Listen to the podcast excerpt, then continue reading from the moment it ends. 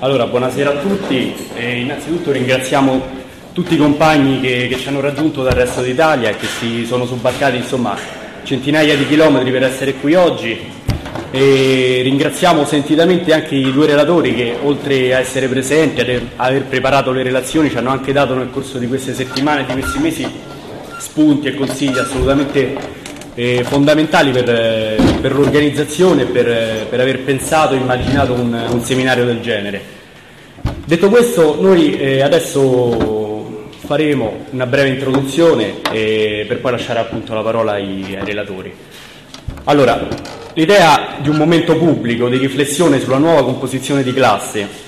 e su tutto quello che eh, da questa come comunisti ne dovremmo far derivare, pur usandoci in testa già da tempo, ha iniziato a prendere forma sulla scorta di due avvenimenti principali che si sono, che si sono verificati in questi ultimi mesi. Il primo stimolo sono stati la manifestazione e gli scontri del 15 ottobre scorso, quando, come era già accaduto il 14 dicembre del 2010, la piazza ha, fatto, ha, di fatto scavalcato e spiazzato gran parte, per non dire tutte, le strutture che pure in quelle giornate avevano contribuito a costruirle. Sul dibattito, in alcuni casi miserabile, seguito a, quelle, a quella giornata, evitiamo anche di, di soffermarci, insomma, anche perché ne abbiamo parlato ampiamente sia sul blog sia nelle assemblee dei giorni successivi. E, insomma, è abbastanza chiaro a tutti la, il livello abbastanza povero del dibattito che è scaturito da, dal, 15, dal post 15 ottobre. La nostra opinione a riguardo, però, eh, che esprimiamo in estrema sintesi, visto che credo che su questo torneranno sia Paolo che, che Emilio, è che tanto a San Giovanni quanto a Piazza del Popolo si sia assistito alla presa di parola, pure se in maniera assolutamente contraddittoria, mh, disorganizzata, rabbiosi, rabbiosa e per certi aspetti prepolitica, di quei nuovi soggetti proletari, di quel proletariato diffuso, prodotti da oltre un trentennio di trasformazioni delle, delle forme dell'organizzazione della produzione. Provare a comprendere se questo è vero o quanto questo sia vero e perché questi settori della classe siano completamente avulsi da qualsiasi organizzazione politica è proprio una delle questioni su cui abbiamo interrogato i nostri due relatori ed è la, ba- ed è la domanda e la riflessione che sta alla base questo, della volontà appunto di, di, confrontarci collettivamente con tutti voi. Un secondo spunto ce l'hanno poi dato, ce l'hanno poi alcuni fatti accaduti, ma sare- sarebbe meglio dire non accaduti, dopo il golpe bianco sponsorizzato dalla BCE e che ha portato Mario Monti a capo del governo. Ci riferiamo alla sostanziale passività con cui eh, sono state subite tanto la controriforma previdenziale quanto quella del lavoro e al fatto che, nonostante queste operazioni di modernizzazione del sistema Italia avranno ricadute pesantissime sulla condizione di vita di milioni di lavoratori, le mobilitazioni non sono mai riuscite ad andare oltre gli stanchi e inefficaci rituali liturgici dello sciopero generale quando c'è stato o della, della manifestazione fatta insomma, tanto per dovere più che per appunto, eh, essere appuntamento di lotta per impedire certe controriforme. Siamo convinti che entrambi questi aspetti, che apparentemente potrebbero sembrare in contraddizione tra loro, siano invece intimamente legati da una relazione di causa-effetto ai temi che oggi proveremo ad affrontare, a dimostrazione di come ragionare sulla nuova composizione di classe e sull'organizzazione del lavoro sia una questione tutt'altro che oziosa, meramente teorica, da lasciare magari a qualche sociologo del lavoro e che debba partire proprio da qui la ricerca di un modello di organizzazione proletaria all'altezza dei tempi e che sappia incidere sui rapporti di classe.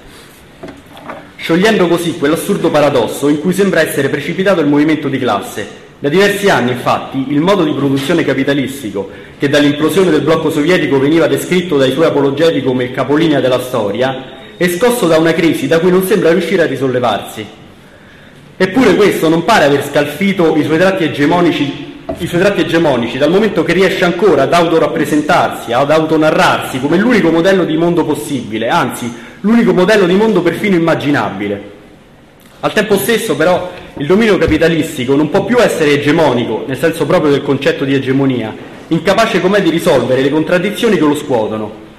Un'egemonia senza egemonia, dunque, Usando una formula da cronista di calcio, il capitale vince ma non convince, anzi da qualche anno non vince neanche più, ma può ancora impedire la vittoria del suo avversario, del suo avversario proiettandoci in quella situazione di stallo che Gramsci definiva come un equilibrio di forze a prospettiva catastrofica, quando il vecchio è morto e il nuovo non può nascere.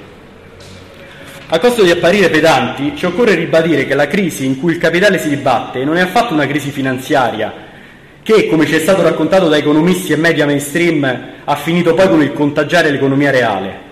e la sua origine non può certo essere ascritta allo scoppio della bolla dei mutui subprime, un fenomeno che può essere interpretato come, sino, come, sintomo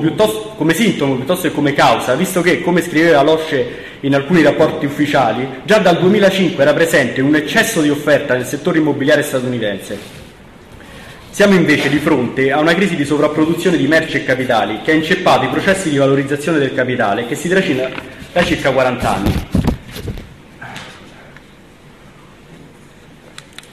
Finanziarizzazione e intensificazione dello sfruttamento e dell'estorsione di plusvalore rappresentano dunque il tentativo di agire elementi in controtendenza e nella migliore delle ipotesi per il capitale non potranno far altro che procrastinare la crisi stessa,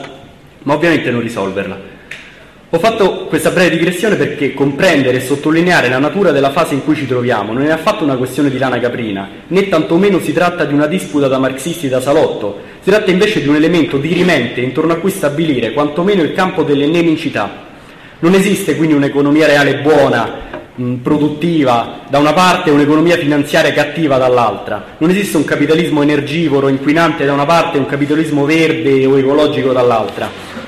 Così come non esiste una borghesia illuminata che decide coscientemente di impiegare i propri capitali ai fini produttivi da una parte e il banchiere speculatore che distoglie risorse destinate all'occupazione dall'altra.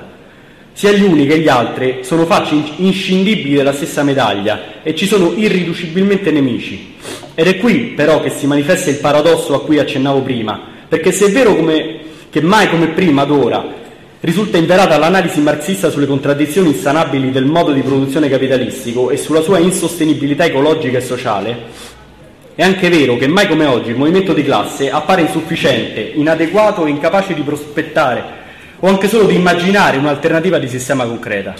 E tutto ciò in un contesto globale caratterizzato da almeno tre grandi elementi di novità fondamentali con cui presto o tardi saremo chiamati giocoforza a confrontarci. Il primo di questi elementi è il tramonto dello Stato-nazione come spazio deputato, almeno nel mondo occidentale, alla mediazione dei conflitti sociali e alla costruzione del consenso e la sua sostituzione con una macchina burocratica e militare sempre più finalizzata quasi esclusivamente al controllo disciplinare e militare del nemico interno. Il secondo elemento è l'estinzione di ogni ipotesi socialdemocratica tesa alla costruzione di un patto sociale tra quote significative del proletariato delle, delle metropoli imperialiste e la borghesia. Ma soprattutto, terzo elemento che ritorna prepotentemente, è la tendenza alla guerra come elemento costitutivo del nuovo ordine imperialista e come possibile orizzonte per la fuoriuscita della crisi stessa, anche se con tratti di novità rispetto al passato, su cui in questa sede non ci soffermeremo. È quindi evidente che la cornice dentro cui eravamo abituati a pensarci, quella in cui, almeno in Occidente, venivano regolate le relazioni tra capitale e lavoro, ovvero quella del welfare, del welfare state, stia definitivamente venendo meno. Il ciclo di lotte che ha portato alle conquiste sociali che oggi vediamo progressivamente smantellate è stato il ciclo di lotte dell'operaio massa. L'ascesa e la centralità di questa figura di operaio semispecializzato e vincolato alla catena di montaggio, che a partire dall'inizio degli anni 60 ha progressivamente sostituito l'operaio di mestiere nel nostro paese, è stata l'inevitabile conseguenza dell'applicazione su vasta scala del modello fordista della produzione di massa. La grande dimensione degli impianti, la forte integrazione verticale del ciclo produttivo e la complessa divisione interna del lavoro proprio del Fordismo facevano sì che gli operai disponessero di un enorme potere strutturale legato al luogo di lavoro. Questa condizione specifica ha determinato nel corso dell'intero Novecento il sorgere di conflitti operai in grado di imporre miglioramenti significativi, anche se spesso effimeri, nella condizione di vita dei lavoratori, negli Stati Uniti negli anni 30, Regno Unito, Germania e Francia anni 60, l'Italia, la Spagna negli anni 70 e più avanti negli anni 80 e 90 nel Brasile, nella Corea, insomma ovunque si spostasse la linea della, della produzione automobilistica e della grande impresa. Laddove il capitale migrava, il conflitto lo seguiva. La peculiarità, o meglio l'anomalia italiana, però, fu data dal fatto che, per una serie di ragioni, che qui sarebbe anche lungo stare solo ad elencare, il conflitto travalicò i cancelli della fabbrica fordista ed investì l'intera società. L'operaio massa, pur non rappresentando mai la maggioranza quantitativa della classe, ne diventò, anche in funzione della sua centralità nel ciclo di accumulazione capitalista, l'avanguardia riconosciuta, cioè il nocciolo attorno a cui aggregare tutte, tutta l'organizzazione del proletariato. Intorno alle sue lotte, alle sue pratiche politiche, si caratterizzò la possibilità di ricomporre in un grande fiume i mille, li- i mille rivoli delle lotte sociali che scuotevano il paese. Dentro la fabbrica e i quartieri proletari prese dunque forma un partito operaio in grado di esercitare, fuori da ogni retorica, un vero e proprio contropotere. Di fronte all'impossibilità di governare la fabbrica e di ristabilire il comando capitalista sulla, sulla classe, il capitale decise allora di annientare la composizione sociale, che era l'origine del problema, attra- del problema attraverso, uno, l'innovazione di processo, cioè esternalizzazioni, disgregazione verticale, robotizzazione, due, la promozione di un, sindical- di un sindacalismo responsabile, Terzo, la delocalizzazione della produzione. Le basi rosse, da cui era partito l'assalto al cielo, vennero svuotate e i luoghi di lavoro cessarono così di essere, come era stato per un intero ventennio, il luogo in cui la classe concentrava e organizzava la sua forza. Una rivoluzione per certi versi culturale prima ancora che tecnico-organizzativa, che venne mal compresa tanto dalle avanguardie politiche quanto dal partito operaio riformista, che anzi la assecondò tagliando di fatto il ramo su cui era seduto.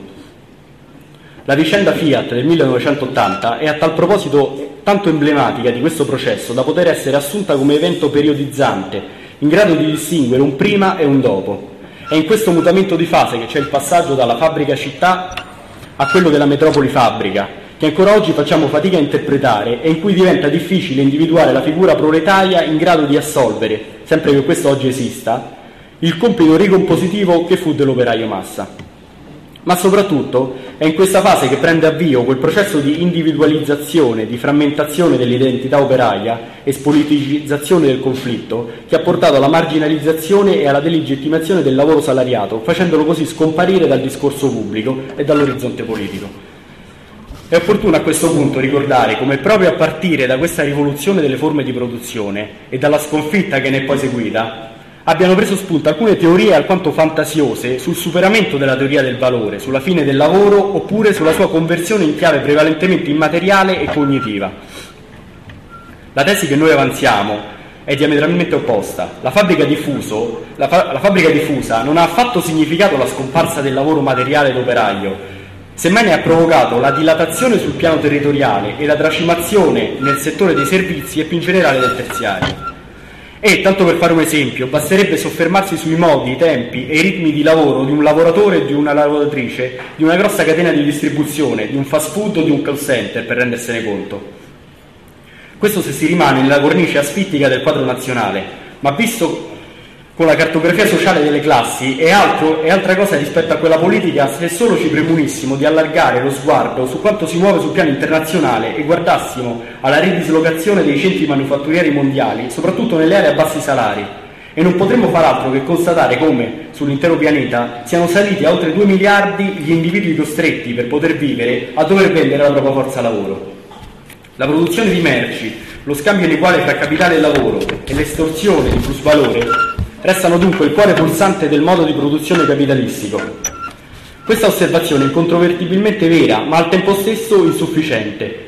perché se si vuole abbattere lo stato di cose presenti, analizzare l'orizzonte verso cui si muove l'organizzazione capitalistica del lavoro e della società diventa essenziale. Così come è fondamentale comprendere le tendenze, anticipare le rotture e organizzare la soggettività necessaria a connettere, ricomporre e organizzare quella classe che quotidianamente il capitale divide e per farlo è indispensabile ridefinire, almeno nelle sue linee di fondo, il quadro attuale delle relazioni fra capitale e lavoro. Così come è indispensabile approfondire la conoscenza dei cicli produttivi, cercando di innovare la modalità di sciopero e di conflitto. A partire dagli anni Ottanta, sulla scorta dell'esempio dell'industria automobilistica giapponese e sotto la spinta della crisi di sovrapproduzione, si è andato imponendo il paradigma della produzione flessibile, cui l'abbandono dell'integrazione verticale a vantaggio di sottosistemi interdipendenti,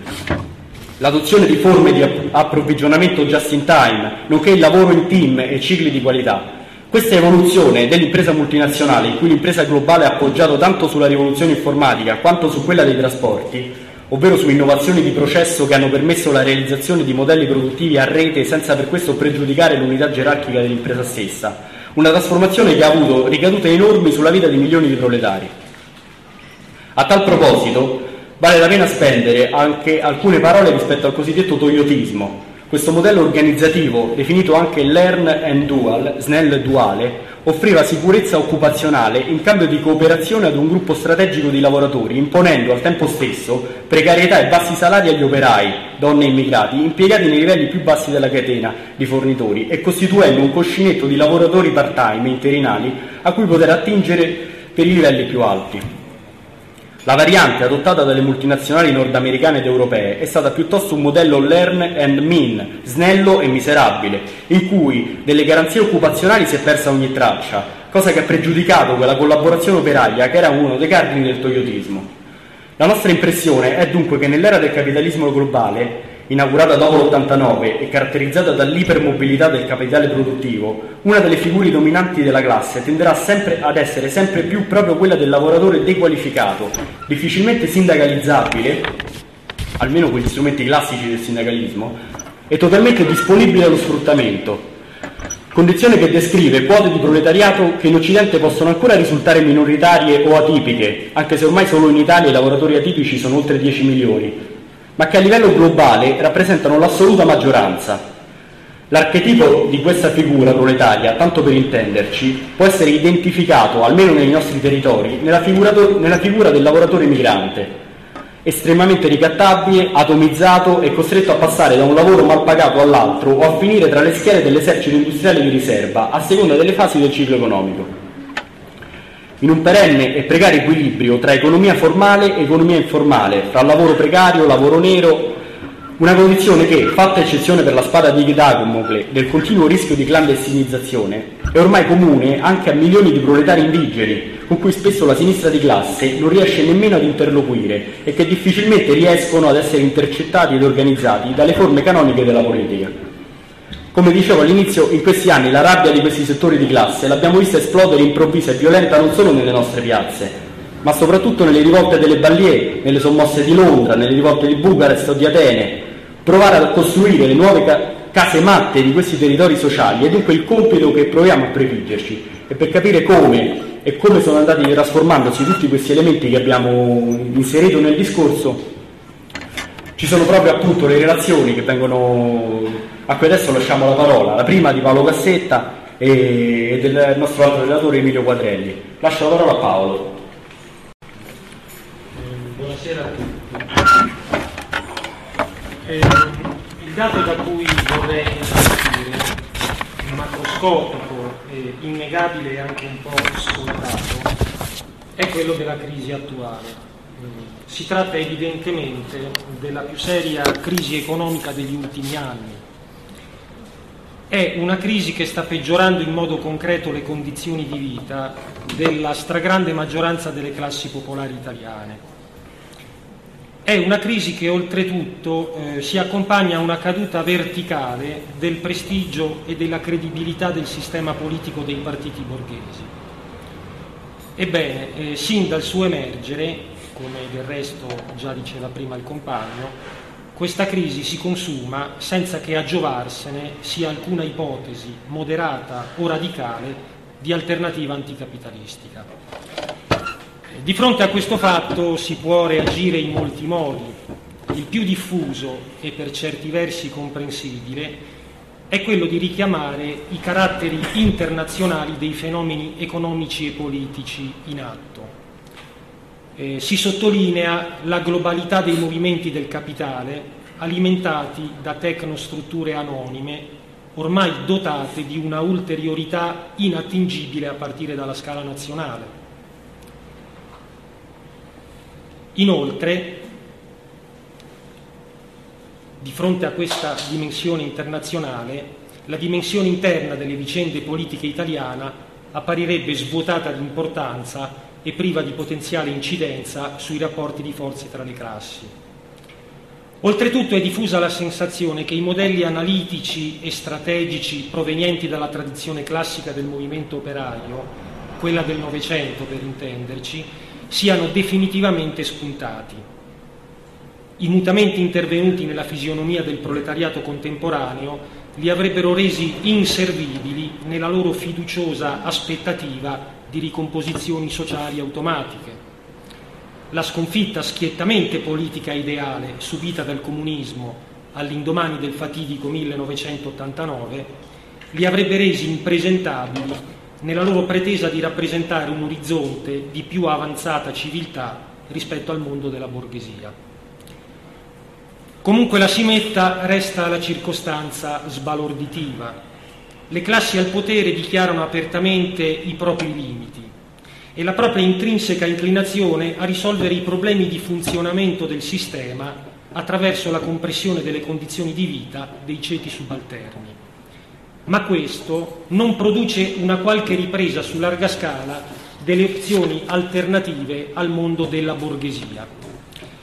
Le osservazioni che cercherò di sviluppare non si propongono di fornire una spiegazione generale di questa deplorevole situazione. Vorrei soltanto attirare l'attenzione su alcune caratteristiche della vicenda recente della sinistra anticapitalistica italiana. Sono infatti convinto che in ogni momento storico esiste una dimensione sovrapersonale dei nostri pensieri e delle nostre pratiche difficile da padroneggiare per intero, ma nella quale occorre procedere ogni tanto a oneste operazioni di inventario e di pulizia.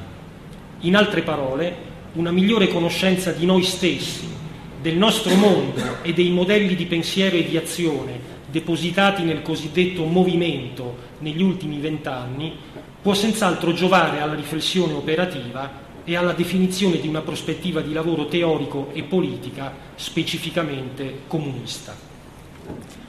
Il punto di partenza del mio ragionamento eh, risale per forza di cose alla fine degli anni Ottanta. È il momento in cui si consuma interamente la sconfitta del movimento operaio italiano del secondo dopoguerra, nelle sue versioni moderate o radicali. Ciò su cui mi concentrerò, lo ripeto, non è l'analisi complessiva internazionale della tragedia occorsa al comunismo sul finire del Novecento. Solleciterò invece la vostra attenzione sulla forma assunta in Italia da questo fenomeno di enormi proporzioni, con particolare riferimento alle aree esplicitamente o implicitamente eredi della nuova sinistra degli anni 70. Nuova sinistra del resto è espressione che ha senso solo in rapporto al suo opposto, alla vecchia sinistra.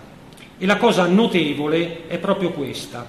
che all'inizio degli anni 90, alla fine del Partito Comunista Italiano e la nascita di Rifondazione Comunista, aboliscono di fatto le antiche demarcazioni, quasi avverando il sogno più antico di tutti gli estremismi italiani, la spaccatura del PC. Da un lato vengono meno gli equivoci e le ambiguità a lungo coltivati da un gruppo dirigente che smette le vecchie bandiere, riconoscendosi completamente interno al mondo della proprietà privata e della democrazia borghese.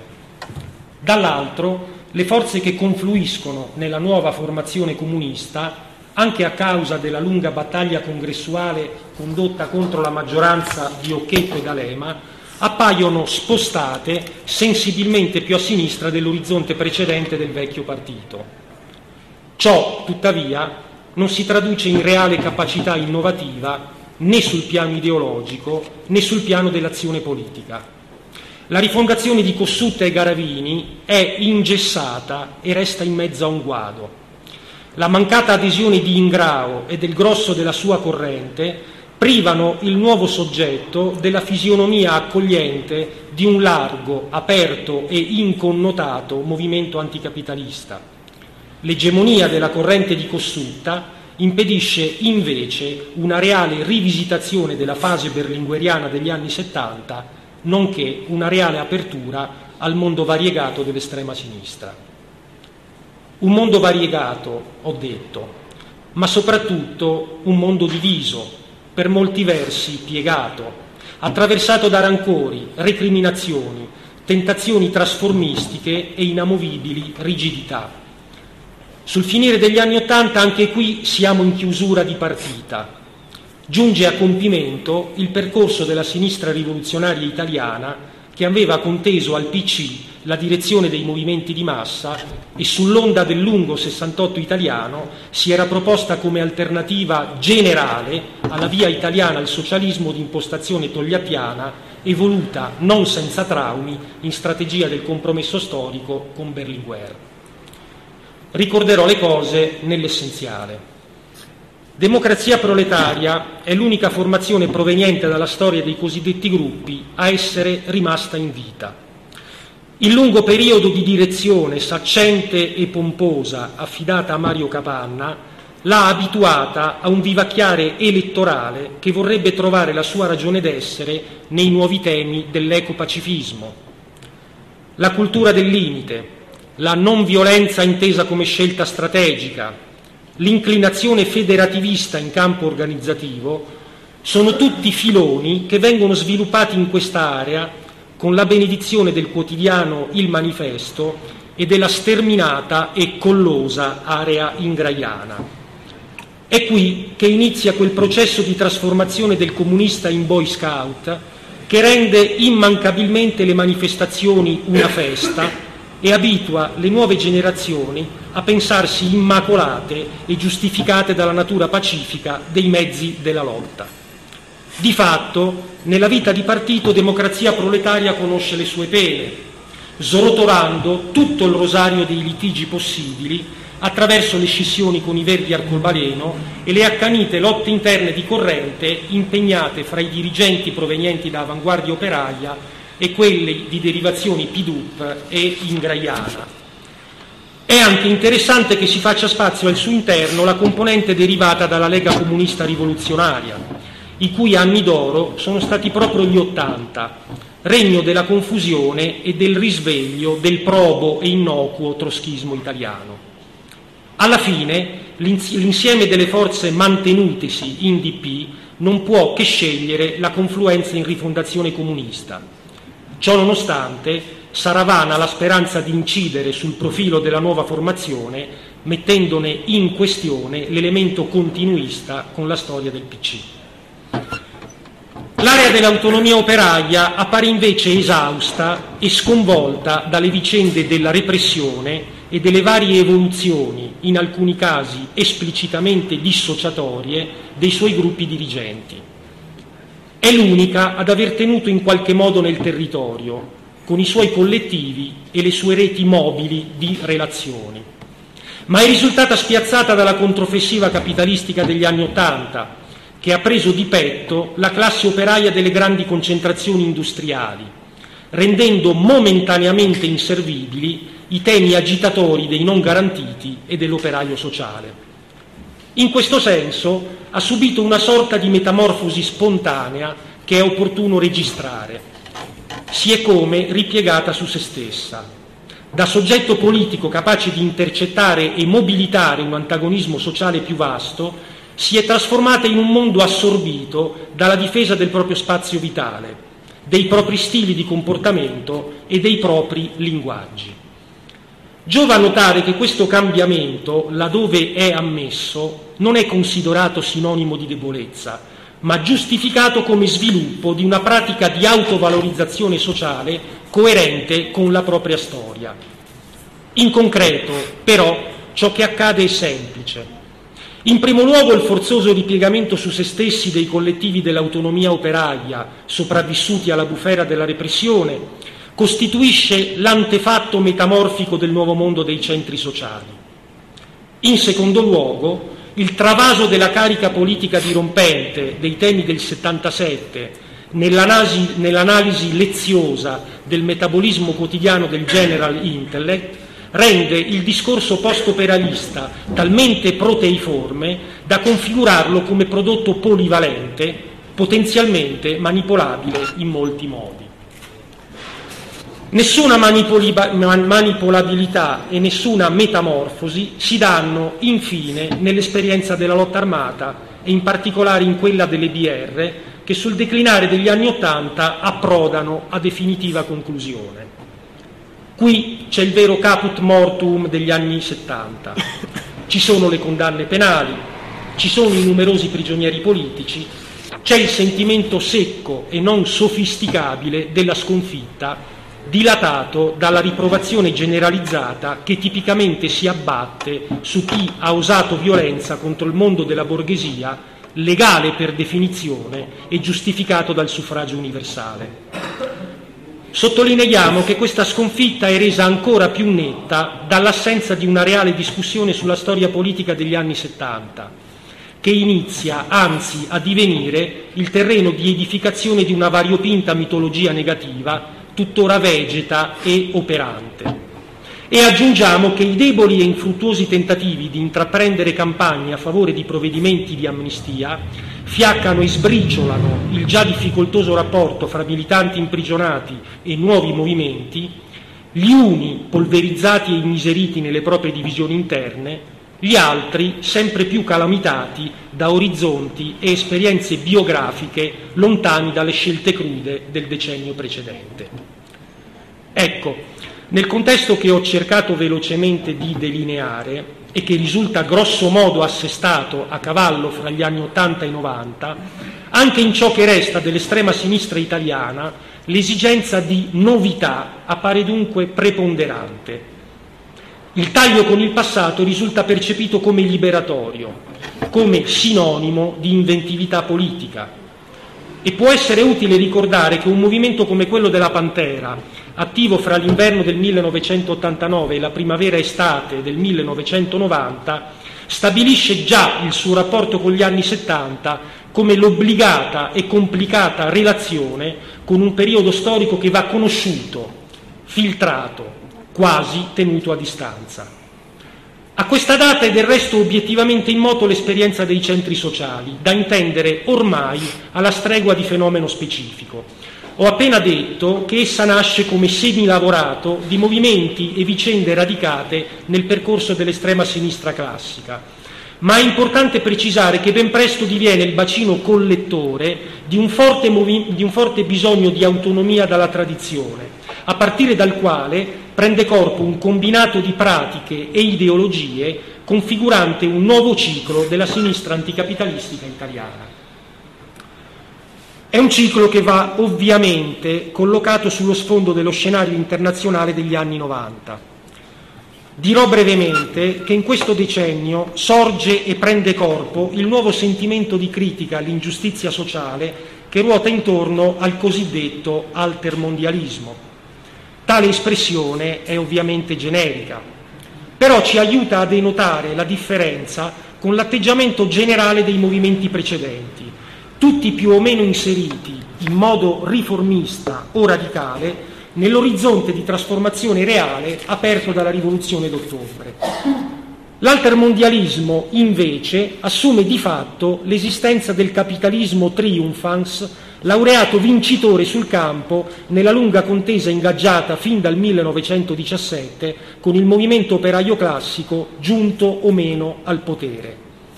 Questo capitalismo, libero dal confronto con i paesi dell'Est e dalla pressione del movimento operaio organizzato nelle democrazie borghesi occidentali, compie un ulteriore salto di complessità e di connessione interna. È un salto alimentato innanzitutto dalla terza rivoluzione industriale legata all'automazione e all'informatica, che può esprimersi senza limiti in un paesaggio ormai bonificato dalla contestazione operaia. È un salto edificato in secondo luogo sullo sgretolamento dell'alleanza istituita nel secondo dopoguerra fra borghesie nazionali dei paesi dipendenti e campo socialista, ciò che consente il riemergere di atteggiamenti apertamente coloniali e l'affermazione della vocazione capitalistica alla completa integrazione del mercato mondiale. È la cosiddetta globalizzazione,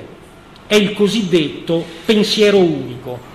è una situazione di sfrenatezza imperialistica alla quale inizia a rispondere confusamente un arco di soggetti animato da un originale miscuglio di riformismo e utopismo necessariamente privo di una strategia e di una tattica definite. Cerchiamo di capire meglio. L'ingrediente che ho definito riformistico delle nuove figure della contestazione è molto diverso da quello tradizionale delle socialdemocrazie storiche, fatto di welfare e aumento dei salari. Esso ruota intorno alla critica morale e legale della finanziarizzazione, a piccoli e speranzosi keynesismi locali, a un'idea di democrazia economica che evita di nominare radicalmente la questione della proprietà privata. L'ingrediente utopistico è suscitato invece dalla percezione sociale delle potenzialità civili connesse al livello di sviluppo delle forze produttive raggiunto con la terza rivoluzione industriale. Per esempio, l'idea molto antica di una organizzazione razionale dell'impiego delle risorse mondiali esce rafforzata, rinnovata e in qualche modo svincolata dalle esperienze classiche della pianificazione grazie alle nuove connettività rese possibili dall'informatica. Nello stesso tempo, la nuova coscienza ambientale produce una critica della categoria della crescita che ridisegna e riapre gli orizzonti di pensiero sui modelli alternativi di società. Da tutto questo prende corpo ciò che potremmo definire una nuova figura storica del sentimento anticapitalista è una figura pesantemente segnata da connotati morali premarxisti e dalla indignazione contro rapacità e povertà intese come malattie estirpabili a partire dall'ambigua categoria dell'equità. È una figura estremamente recalcitrante ad affidarsi al noi impersonale e autosufficiente del partito e molto più incline a pensarsi come rete di io e di soggettività all'interno della quale, per forza di cose, assumono funzioni di supplenza nuovi santini e santoni, intellettuali acclamati in conferenze e comici investiti di mansioni di denuncia. È una figura che inizia a osservare le periferie del mondo con grande ambivalenza, simpatizzando con esse nella misura in cui si presentano come depositi di saggezza e di relazioni da preservare, distogliendone lo sguardo quando la reazione alle pratiche e alla mentalità neocoloniale assume forme violente e talora culturalmente regressive come nel caso del fondamentalismo islamico. Ad ogni buon conto, il decennio culmina icasticamente a Seattle nel 1999, con una settimana di battaglie campali ingaggiate contro l'astrazione onnivora e anonima della globalizzazione incarnata dal WTO. In Italia i protagonisti di questa dinamica, come ho già detto, sono prevalentemente i centri sociali. Essi tuttavia devono essere esaminati anche e soprattutto come fenomeno collegato per differenze e assonanze, per richiami e rotture, al ciclo specifico di lotte di classe che, unico in Europa per durata e intensità, il nostro Paese aveva conosciuto tra gli anni 60 e 70. E allora abbiamo ricordato che agli occhi dei protagonisti italiani del nuovo movimento il paesaggio consegnato in eredità dal Novecento appare particolarmente disastrato. Ebbene, il primo elemento che risulta tipico della cultura dei centri sociali è il rifiuto di pensare in modo strategico.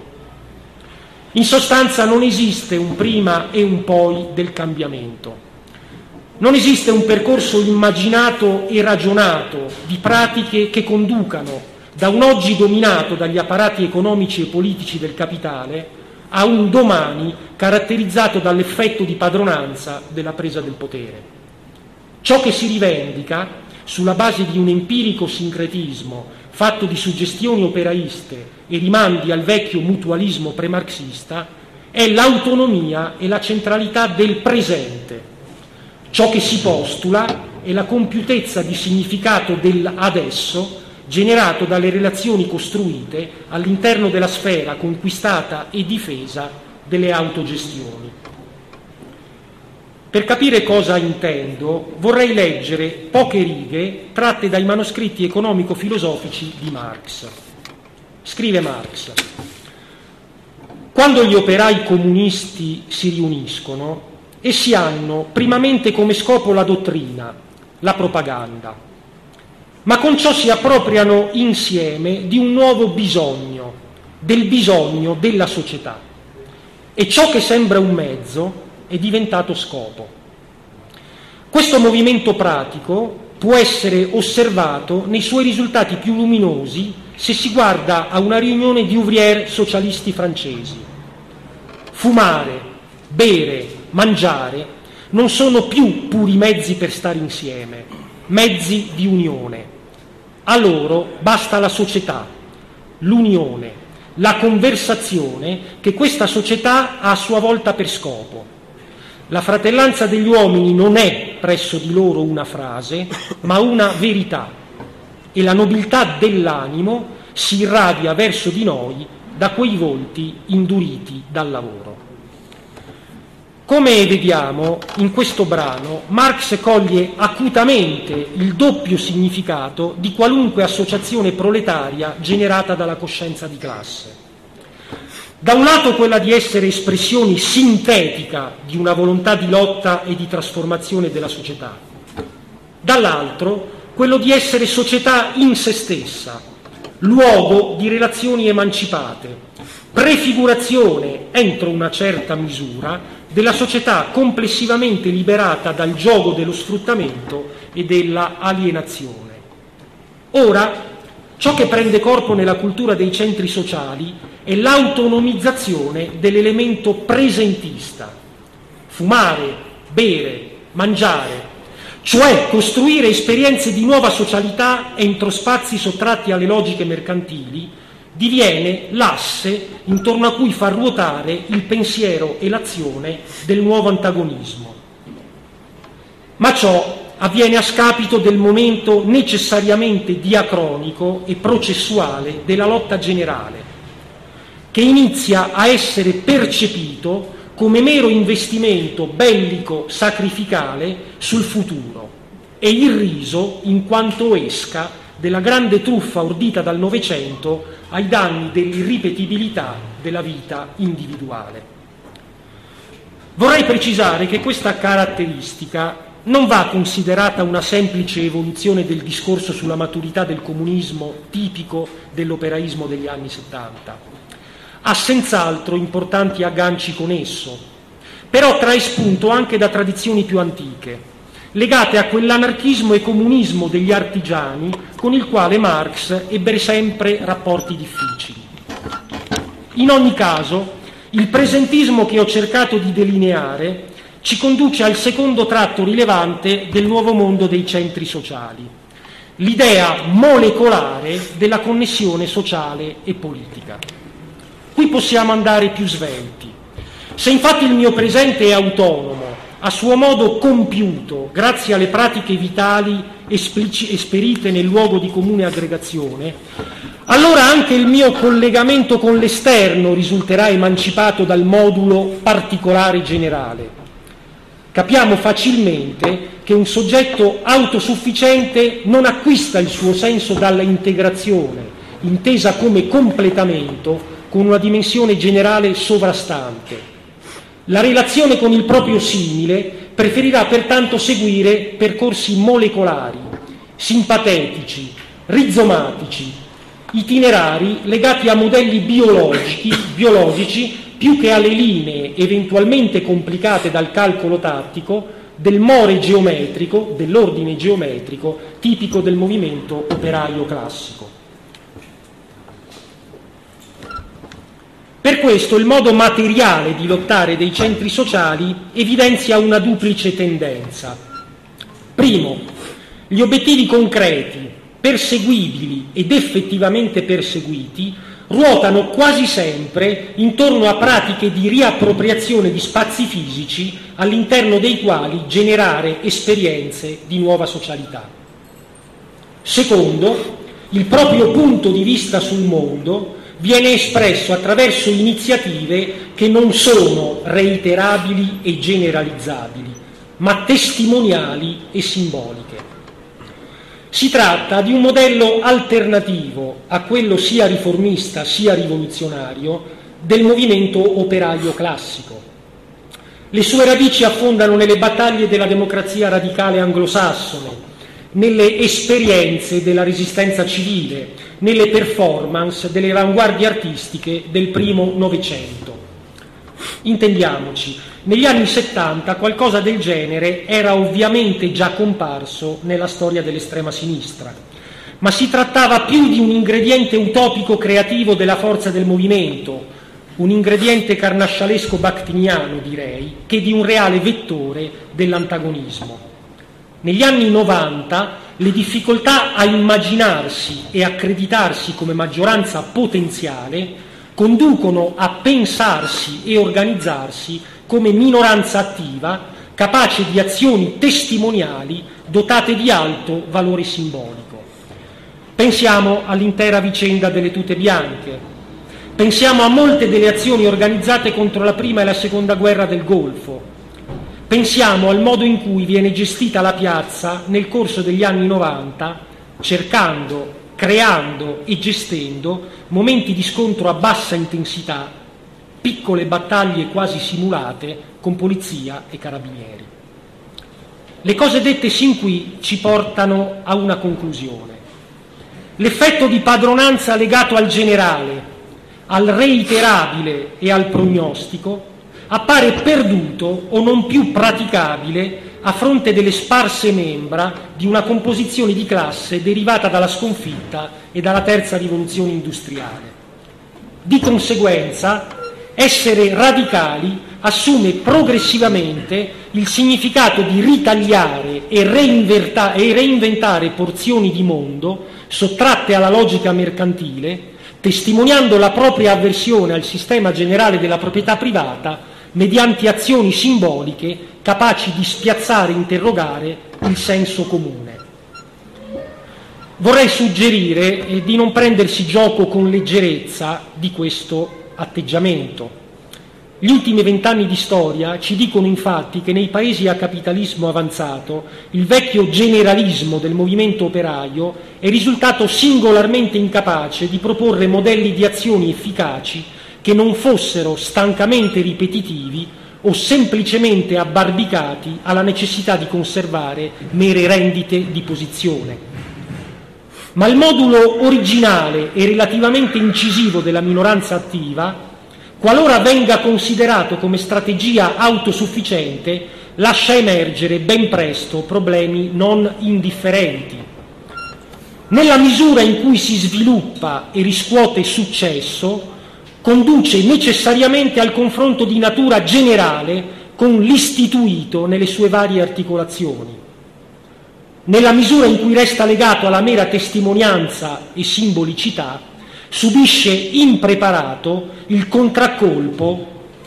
subisce impreparato l'effetto di ritorno della dimensione mai assunta a reale problema della politica tradizionale con il doppio e speculare contraccolpo della istituzionalizzazione non governata e della repressione introiettata come monito o terrore.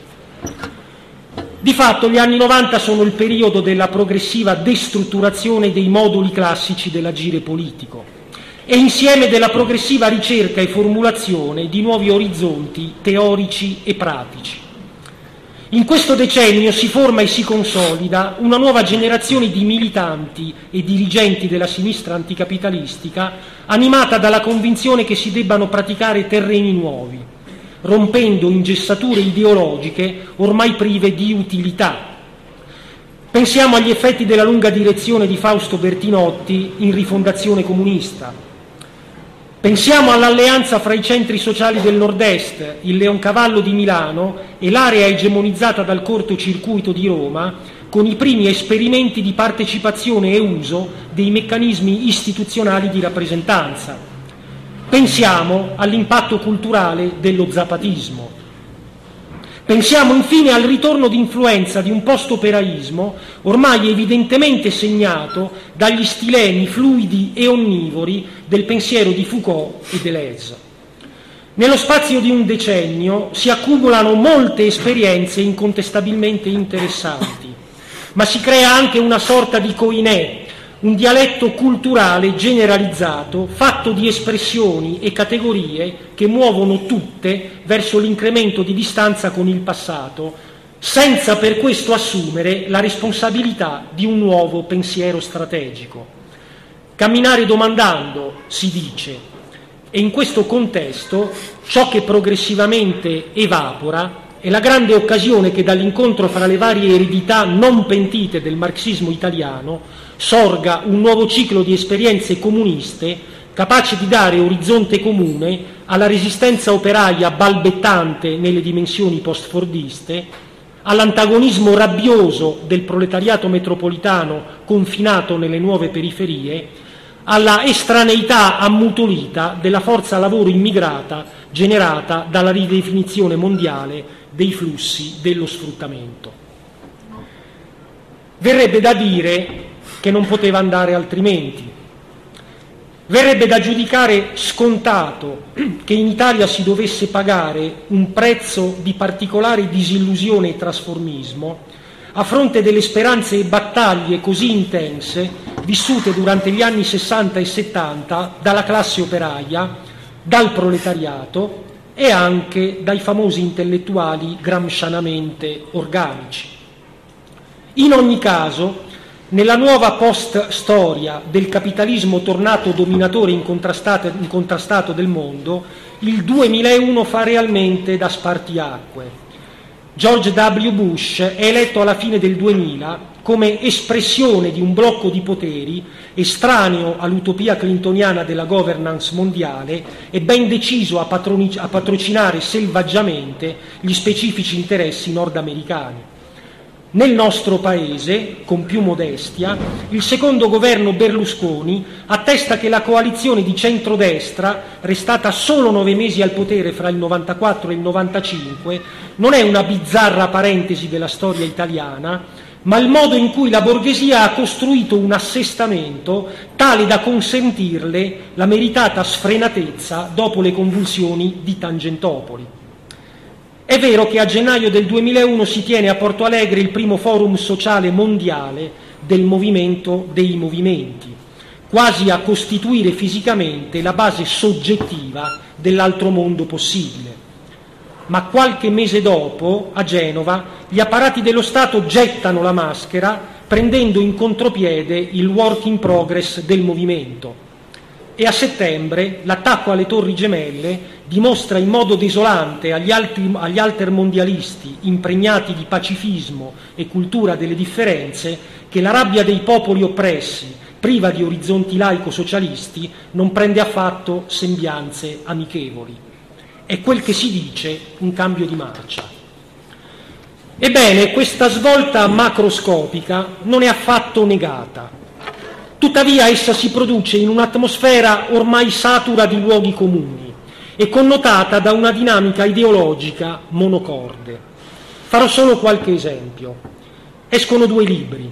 Impero di Negri e Hard e Oltre il Novecento di Marco Revelli. Vorrebbero fare il bilancio degli anni 90 e in qualche misura ne fotografano lo spirito. Vorrebbero sancire i nuovi linguaggi dell'attivismo e della contestazione post-fordista e in un certo senso ci riescono. La duplice e speculare versione delle moltitudini negriane e del volontariato revelliano sembra realmente dare colpo, corpo culturale, se non teorico, a un decennio di esperienze. Nella partitura hard, quella di Negri, viene celebrata la simil cristiana sovversione dell'impero scavata dai nipotini sempreverdi dell'operaio sociale. Nella partitura soft, quella di Revelli, i boy scout del terzo settore sono i protagonisti dell'uscita di sicurezza dalle mostruosità dell'homo faber novecentesco. Ce n'è per tutti i gusti,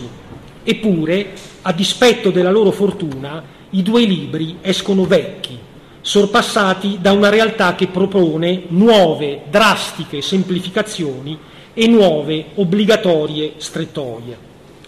D'altra parte è proprio in questo periodo che lo zapatismo, inteso come cultura di importazione, raggiunge lo zenit della popolarità. I suoi punti forti, quelli che ne decretano la grande suggestività, ruotano tutti intorno al rifiuto della tradizione comunista il problema del potere politico è giudicato sbarazzinamente una questione secondaria. L'atteggiamento dialogico viene enfatizzato come alternativa alla identità maturata nella lotta. L'onere e l'obbligo di formulare un punto di vista teorico e politico sul mondo vengono elusi e dissolti bellamente nella doxa del camminare domandando. Marcos stesso perde il senso delle proporzioni e forse per meglio denotare la sua estraneità al mondo dei terrori contrapposti, pensa bene, nella seconda metà del 2002, di promuovere la resa dell'ETA suggerendo, sono espressioni sue, di dare una opportunità alla parola. Ne scaturisce una seria polemica con il movimento basco che lascia attoniti i militanti sperimentati ma piace assai alle nuove burocrazie del Forum Sociale Mondiale. Marcos infatti critica pesantemente la pretesa dell'ETA di rappresentare gli interessi del popolo basco e insiste sulla necessità di puntare sulla sola forza della ragione contro la logica della violenza. Inoltre chiude il battibecco con una lettera datata 12 gennaio 2003 nella quale spicca il seguente post scriptum. Forse è già chiaro, ma lo ribadisco. Me ne frego anche delle avanguardie rivoluzionarie di tutto il pianeta. Perché mi dilungo in questi particolari? Perché danno il senso di quei mutamenti culturali, di quegli slittamenti di significato che hanno lavorato nel profondo rendendo l'estrema sinistra italiana diversa da se stessa e sempre più lontana dalla capacità di elaborare specifiche prestazioni politiche. Le grandi mobilitazioni contro la guerra e per la difesa dell'articolo 18 la vedono ancora protagonista e massicciamente presente, ma lo scontro si indurisce. La repressione subita a Genova non viene analizzata come esperienza, ma vissuta come evento mitico e terribile. D'altro canto, la contesa politica regredisce progressivamente a livelli elementari che non giovano alle ipotesi più radicali. Sul piano interno prende il sopravvento la retorica legalitaria e farisea dell'antiberlusconismo di Repubblica, che man mano, quasi carsicamente, lambisce ampi settori di movimento, modificando il modo di pensare istintivo delle nuove generazioni. Sul piano internazionale si afferma invece un pacifismo che predica la sottrazione dallo scontro fra le opposte inciviltà di Bush e Bin Laden, che inizia a essere reticente sulla questione palestinese e che, è inutile negarlo, risulta soprattutto impaurito dalla rabbia dei popoli oppressi covata indistintamente con i mezzi ideologici e pratici volta a volta a disposizione in tutte le banlieue del mondo.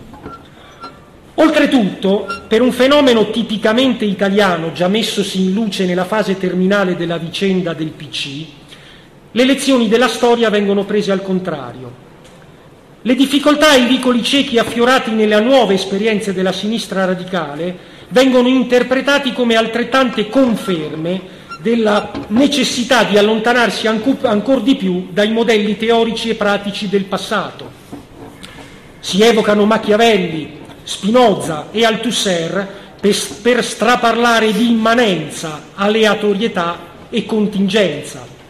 Si accoppia loro il messianico Benjamin, censurando tuttavia la sua difesa dell'odio di classe, della volontà di sacrificio e del timbro metallico del nome di Blanchini. Alla categoria del militante si sostituisce quella più accattivante e concreta dell'attivista. All'orizzonte dialettico della rivoluzione si fa subentrare quello indistinto della ribellione, eventualmente rimpicciolita nel riot e resa infine bonsai nel flash mob. In tutto questo ciò che colpisce è la tendenza a unire una certa esagitazione verbale, tratta essenzialmente dalla cultura di strada americana egemone nei videoclip musicali, con una grande avvedutezza pratica. All'insegna di un non meglio precisato e un po' vanaglorioso potere costituente, si fanno spazio espressioni più modeste, quali democrazia partecipativa e beni comuni, dovrebbero caratterizzare l'identità alternativa delle nuove soggettività antiliberiste, ma sembrano soprattutto legittimare con scarsa attenzione ai possibili effetti di ricaduta negativa il pur comprensibile uso dei meccanismi della democrazia rappresentativa generando piccole rendite di posizione e nuovi motivi di frattura e di dissenso. Giungiamo così alla effimera vittoria elettorale del centro-sinistra del 2006 una vittoria che certo è anche il frutto della ventata di opposizione cresciuta nel Paese nella prima metà del decennio e alla quale ha portato il proprio testardo contributo innanzitutto il mondo represso a Genova nel 2001. Ma esso vi arriva sguarnito, diviso, estenuato da polemiche interne e incapace di reale incidenza sugli equilibri delle forze che compongono la coalizione al potere. Nel periodo del secondo governo Prodi l'azione dei soggetti alternativi è opaca, vittimisticamente rivendicativa, sostanzialmente limitata ai temi del precariato e del reddito di cittadinanza. L'implosione di rifondazione comunista e l'ultima fase del bertinottismo torgono del resto al movimento l'interlocutore che nel bene e nel male in tutti gli ultimi anni aveva funzionato da sponda per i suoi esperimenti politici e per il suo alterno e inorganico affacciarsi alla dimensione istituzionale. La sinistra radicale subirà pertanto il ritorno di Berlusconi e l'azzeramento parlamentare delle rappresentanze di ispirazione comunista in posizione alquanto marginalizzata. A dispetto della sua strutturale alternatività al mondo delle istituzioni, non avrà modo di fruire degli effetti di quella crisi della politica che pure negli anni del bunga bunga e della totale insipienza dell'opposizione parlamentare fa cadere a livelli straordinari la fiducia delle classi popolari nel sistema dei partiti. E così veniamo all'oggi. Il tempo naturalmente non passa in vano. L'essere stati sostanzialmente insignificanti nel processo che ha condotto alle dimissioni di Berlusconi da Presidente del Consiglio comporta un prezzo di evidente marginalità nello scenario politico. E d'altro canto, se la crisi economica inizia a far sentire seriamente il suo morso sul tenore di vita delle classi popolari, Ciò non rende automatico uno spostamento delle correnti di opinione verso una rinnovata critica di massa alla proprietà privata.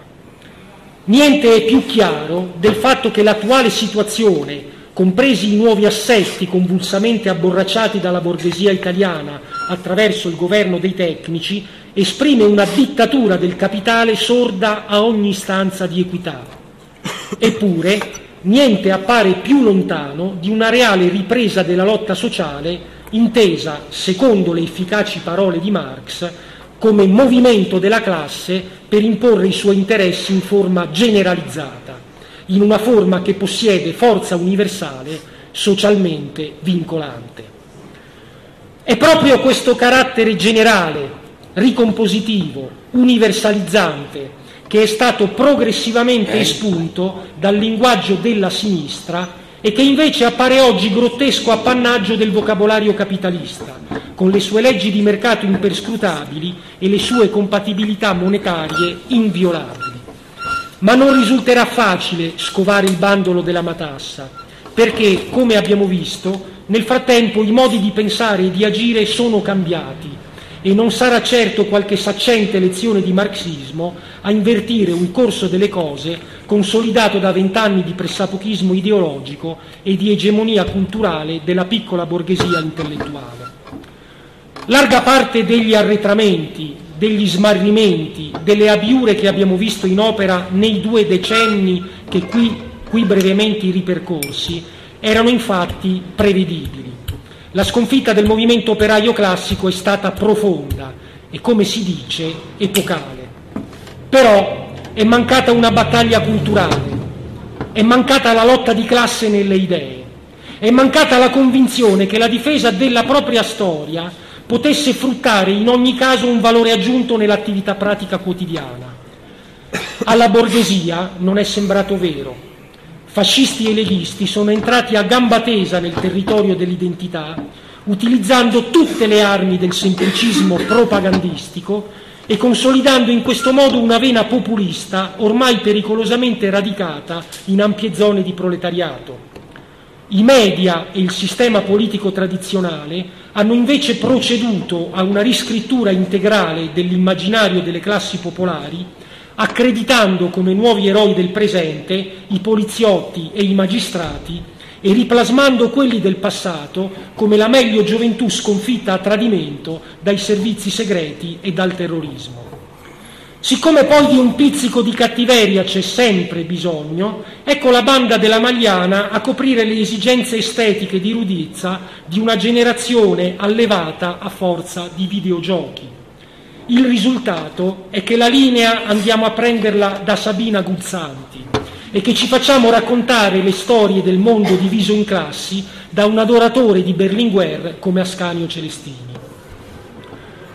Forse sono sgradevole, ma in sostanza quello che voglio dire è che quasi inavvertitamente abbiamo perduto l'autonomia politica e ideologica del proletariato.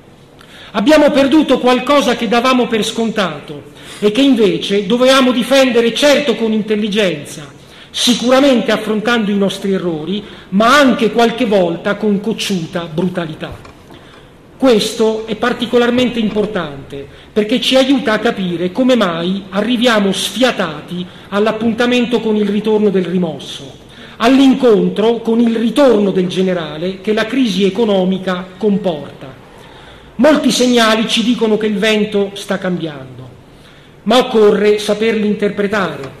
Occorre analizzarli con quel composto di duttilità e decisione che dovrebbe essere tipico di ogni tattica rivoluzionaria.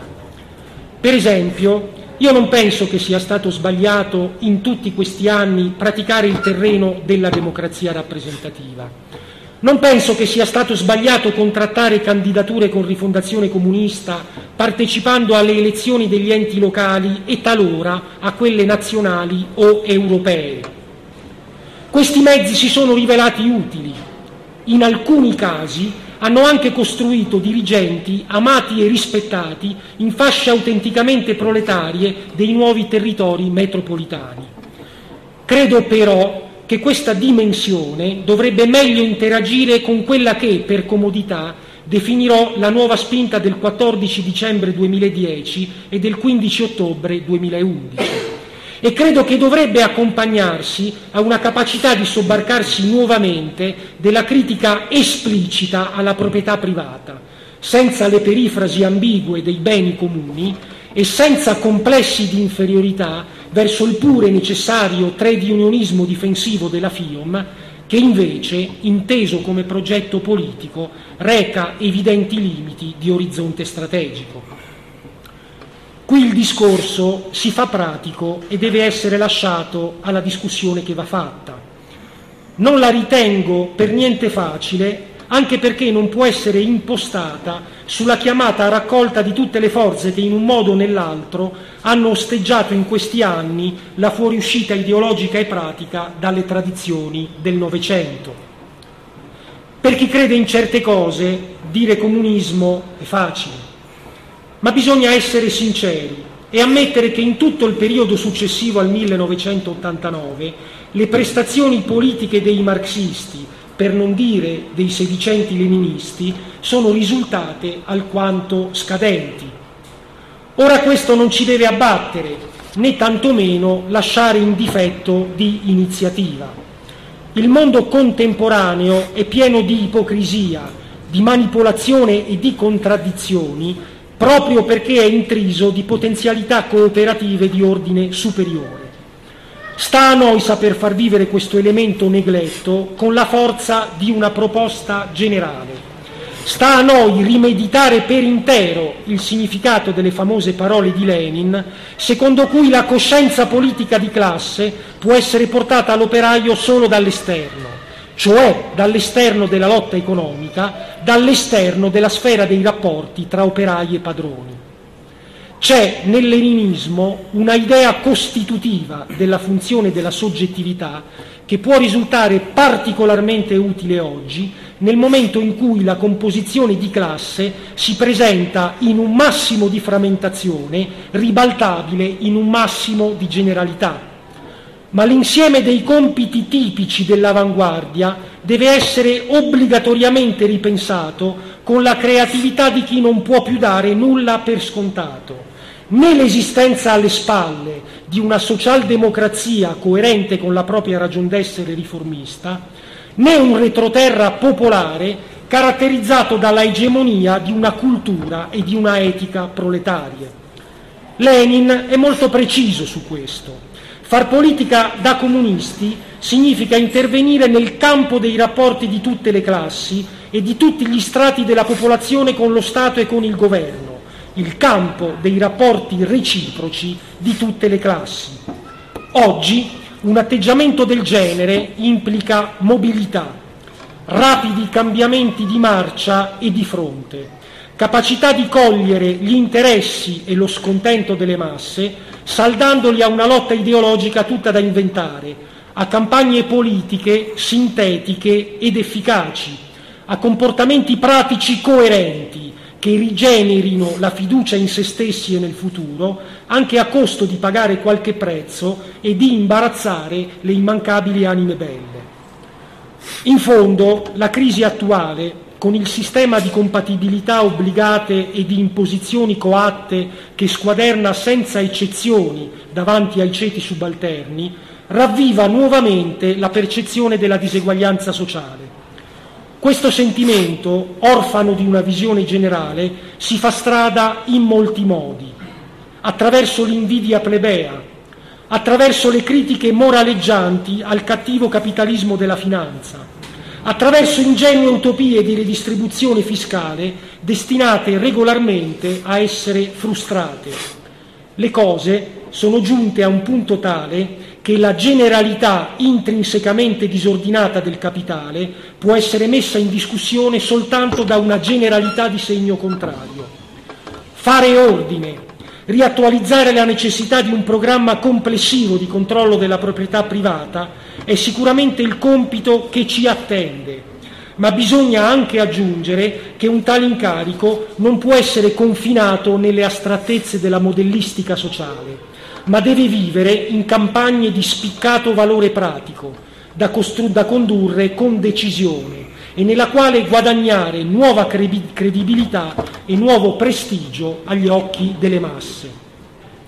Per esempio, non è nemmeno ipotizzabile l'idea di aprire un serio rapporto con il proletariato immigrato contemporaneo, un rapporto che vada oltre il tutoraggio e la compassione, se non la si rompe con l'eurocentrismo che in questi anni ci ha portato a preferire il libanese della banda della Magliana al libanese di Hezbollah. E lo stesso si può dire della lotta al precariato, che deve certamente rappresentare gli interessi dell'artista, del performer e del lavoratore cognitivo, ma meglio farebbe a capire qualcosa dell'interinale esecutivo, del semplice barista, dei ragazzi di Torbella Monaca che contendono al bengalese il posto di benzinaio, ma potrebbero anche essere attratti da una giornata di piazza vissuta sino in fondo. In altre parole, a me sembra che la via da seguire non sia quella degli stanchi rassemblement di comunisti traditi, onesti e rancorosi, ma quella di un'azione necessariamente sperimentale che valorizzi le esperienze interessanti degli ultimi vent'anni, e ce ne sono, mettendone al servizio di una prospettiva all'altezza dei tempi.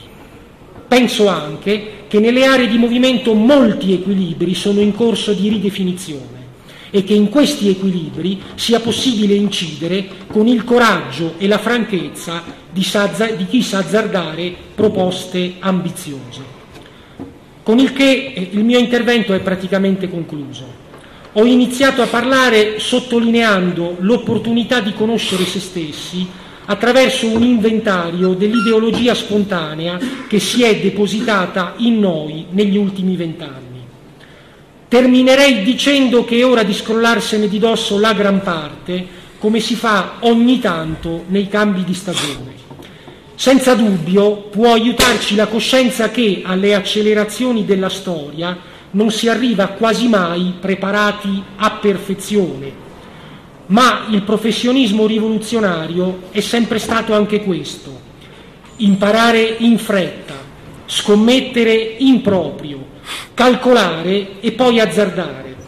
E naturalmente non nascondere la mano dopo aver lanciato il sasso.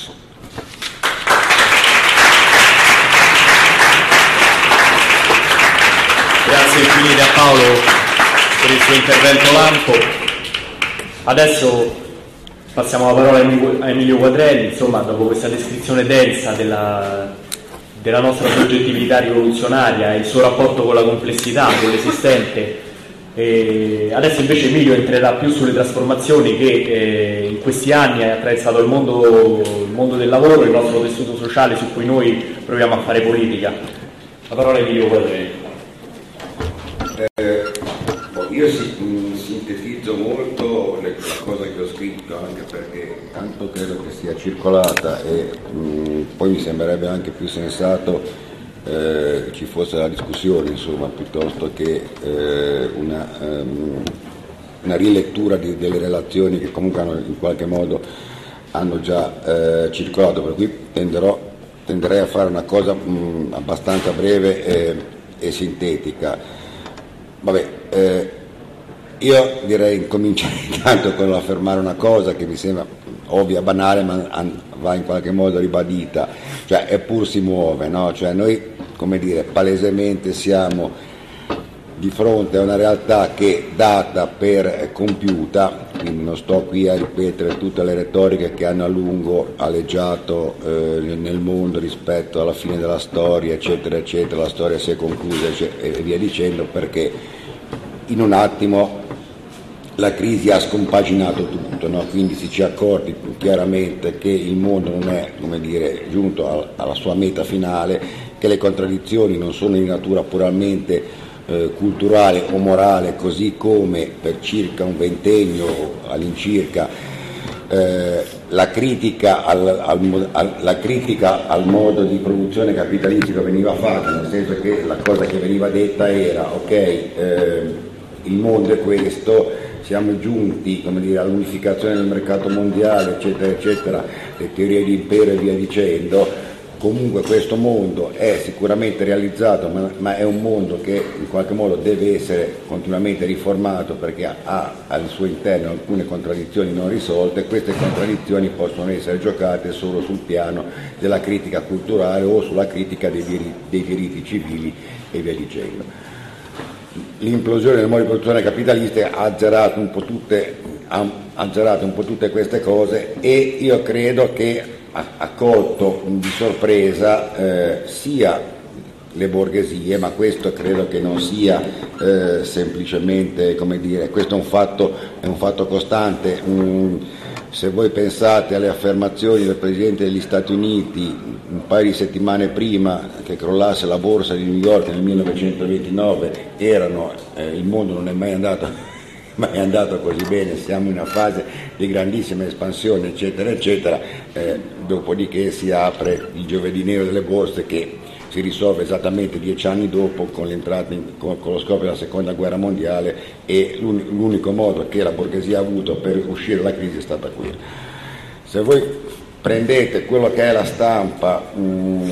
di qualche anno addietro, poco prima che scoppiasse la bunia dei subprimi, eccetera, eccetera, non trovate in nessun organo di stampa o quasi il sentore di che cosa stesse, stesse succedendo. Mm,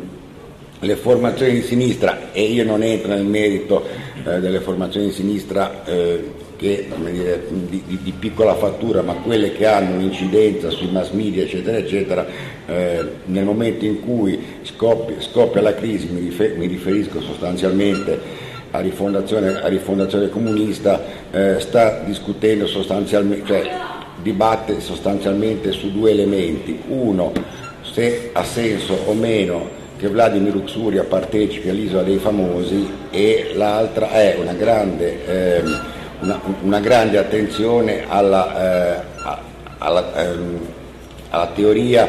alla critica del maschilismo all'interno di Rifondazione Comunista, cioè questo è il dibattito che c'è dentro quello che si, si autodefinisce un partito comunista nel momento in cui il mondo sta per implodere. Mm, c'è una miseria di fondo che è esattamente il frutto di gran parte delle cose che Paolo eh, ha, elencato, ha, elencato, prima. È ovvio che nel momento in cui, cioè, eh, l'abbandono del marxismo non è semplicemente come dire, to- cambiare una maglietta o indossare un look diverso. Abbandonare il marxismo vuol dire non avere più una bussola di riferimento in grado, in grado di anticipare il divenire del mondo, di, di questo si tratta. Eh, abbandonare, abbandonare, l'arma critica del proletariato vuol dire di fatto eh, rimanere completamente impotenti rispetto a quello che sono i salti, i salti storici che la realtà continuamente impone. Eh, detto ciò, mi sembra anche inutile starsi a soffermare su, su, sui ripensamenti che in qualche modo ci sono stati in questi ultimi 5-6 anni e il fatto stesso che mh, se non Lenin ma, ma, almeno Marx sia ritornato un autore di grande attualità e che la borghesia stessa si sia rimessa a, a leggere, a citare e dire, a guardare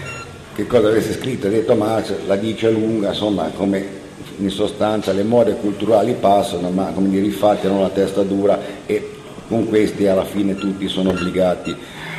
a farci conti. Ecco, io mm, detto questo, e non lo sto a ripetere perché mi sembra dire, una cosa eh, ormai acquisita, sulla quale dire, forse aveva senso battere e ribattere qualche tempo addietro, ma ormai dire, mi pare inutile, ecco, direi che cioè, il problema vero oggi è capire eh, se e come è possibile eh, costruire, una, costruire, momenti di organizzazione eh, politica, sindacale, se, se, è possibile dare un corpo progettuale teorico a, alla classe oppure no. Eh, per farlo cosa occorre fare? Io farò un esempio eh, Paolo ha chiuso il suo intervento citando Lenin e io mi, mi colloco un tantino su una scala eh, un tantino più bassa, eh, non mi riferisco, non, mm, non cito Lenin ma cito un personaggio che almeno a uno so che farà molto piacere eh, ed è Murigno. Cioè, eh, tutti credo abbiano in mente la partita, la semifinale di, di, di Champions di due anni fa, se non sbaglio, Barcellona-Inter. Barcellona Dopo, po- dopo, pochi minuti l'Inter si trova a giocare una partita in, chiaramente in svantaggio, 11 contro 10 in un campo come quello del Barcellona.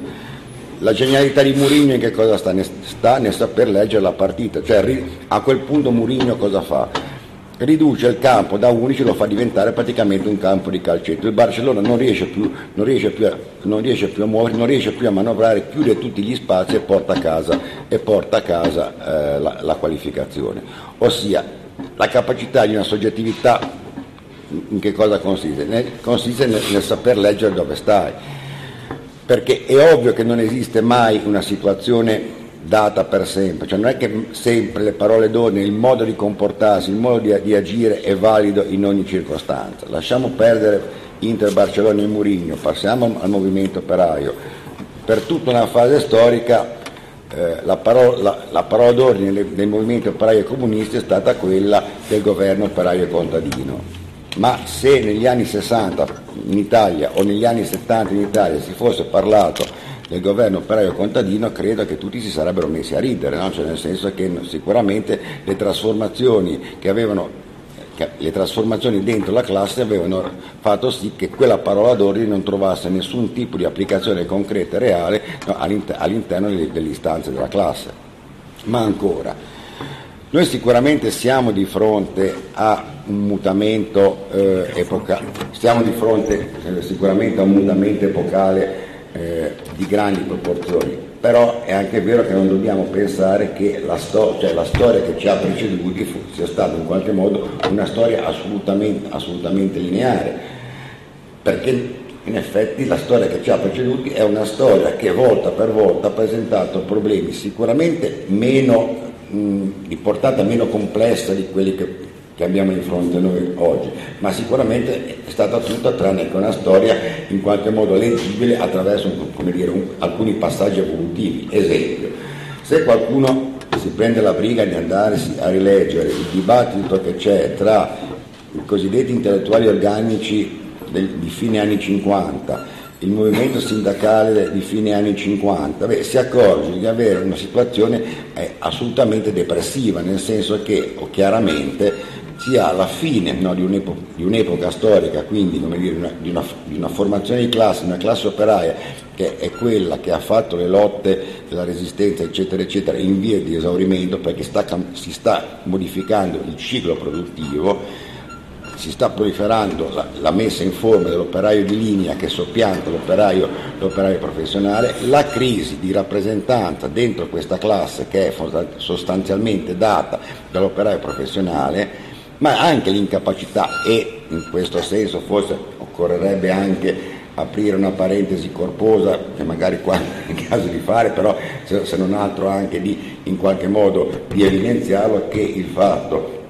che eh, ad esempio il Partito Comunista si sia reso incapace di leggere la trasformazione che aveva di fronte eh, ha molto a che fare non tanto con l'incapacità dei singoli ma credo anche con, il fatto che il, PC nel secondo, nel secondo dopoguerra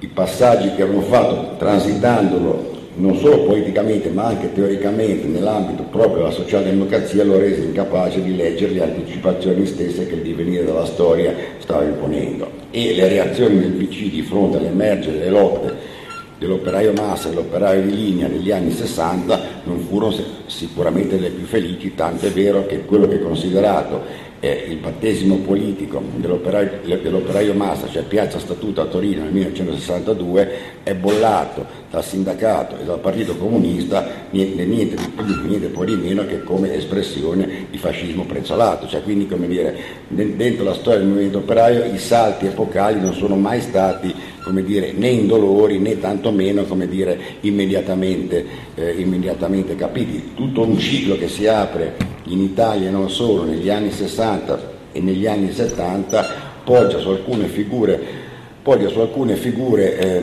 socioproduttive che sicuramente dire, avevano rotto no, con la tradizione del vecchio movimento operaio. Quindi come dire, eh,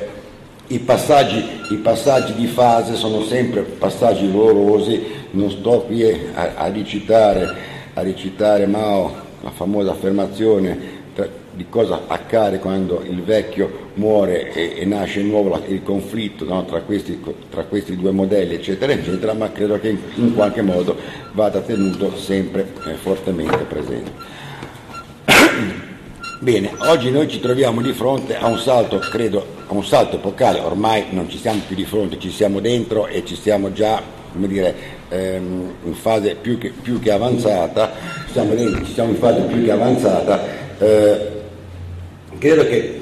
con, dobbiamo fare i conti con che cosa? Con un mondo che di fatto ha chiuso il modello delle relazioni industriali del Novecento, che erano di un certo tipo e che oggi dire, cominciano a essere addirittura nei nostri mondi eh, minoritari, cioè quindi, e qui mi riferisco quindi a, tutte, a, tutti quei modelli di lavoro eh, garantiti attraverso un riconoscimento, eh, un un riconoscimento contrattuale di un certo tipo e l'affiorare di una modellistica contrattuale e non solo che sicuramente è fuori,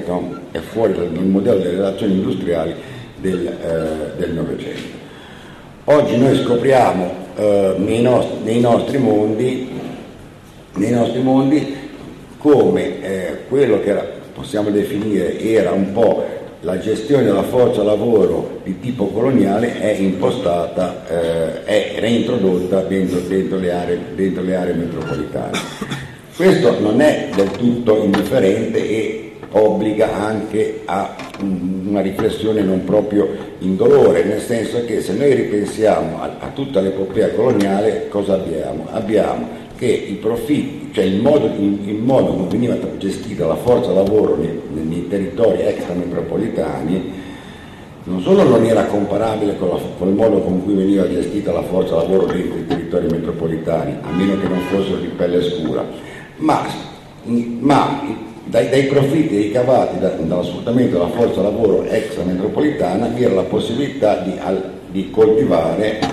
all'interno del perimetro dello Stato-Nazione un'aristocrazia operaia fortemente legata agli interessi imperialistici. Quindi il modello che veniva sperimentato e utilizzato extra confine sicuramente non veniva riportato all'interno, all'interno dei perimetri nazionali.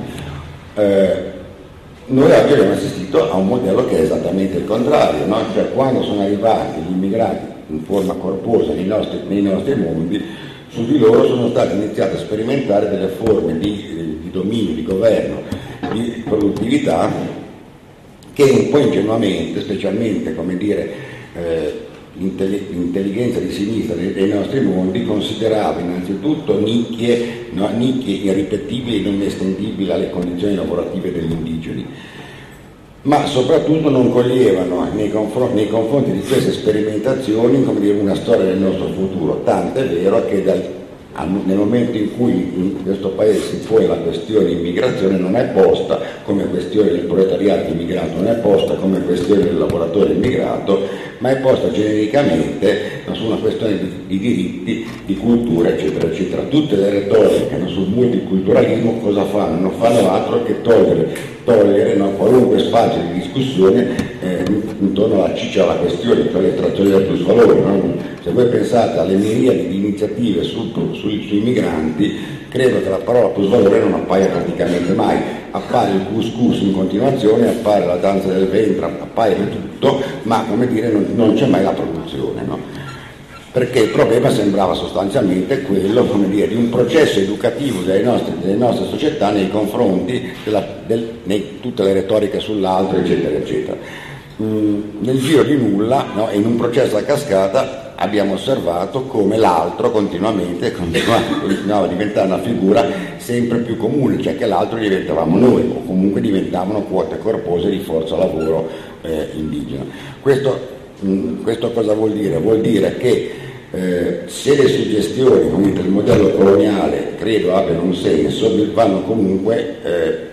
ricollegate, plasmate, eh, ridiscusse all'interno di un modello che non, è, che non sta là e qua c'è un altro, ma come un modello che là si sperimenta e qua si, si riporta. Quindi dire, un mondo in questo senso sì che si sta facendo unico, nel senso si sta facendo unico perché il, modo di relazione tra borghesia e forze, forze sociali subalterne, forze, forze lavor, lavoratrici subalterne si sta unificando a livello, a livello internazionale, pur con gradualità sicuramente diverse, nel senso che sicuramente sarebbe anche stolto affermare tut court che la condizione delle, dei lavoratori italiani tutti è identica a quella dei lavoratori tunisini, però sicuramente è vero che quote di lavoratori italiani sono molto più vicini alle condizioni dei lavoratori tunisini di quanto non lo siano magari rispetto a quote di lavoratori italiani ancora eh, in qualche modo mh, mm, legati ad, a una serie di modelli di diritti eccetera eccetera. Eh, questo credo comporti, comporti, dei problemi. Comporta dei problemi perché se noi eh, usciamo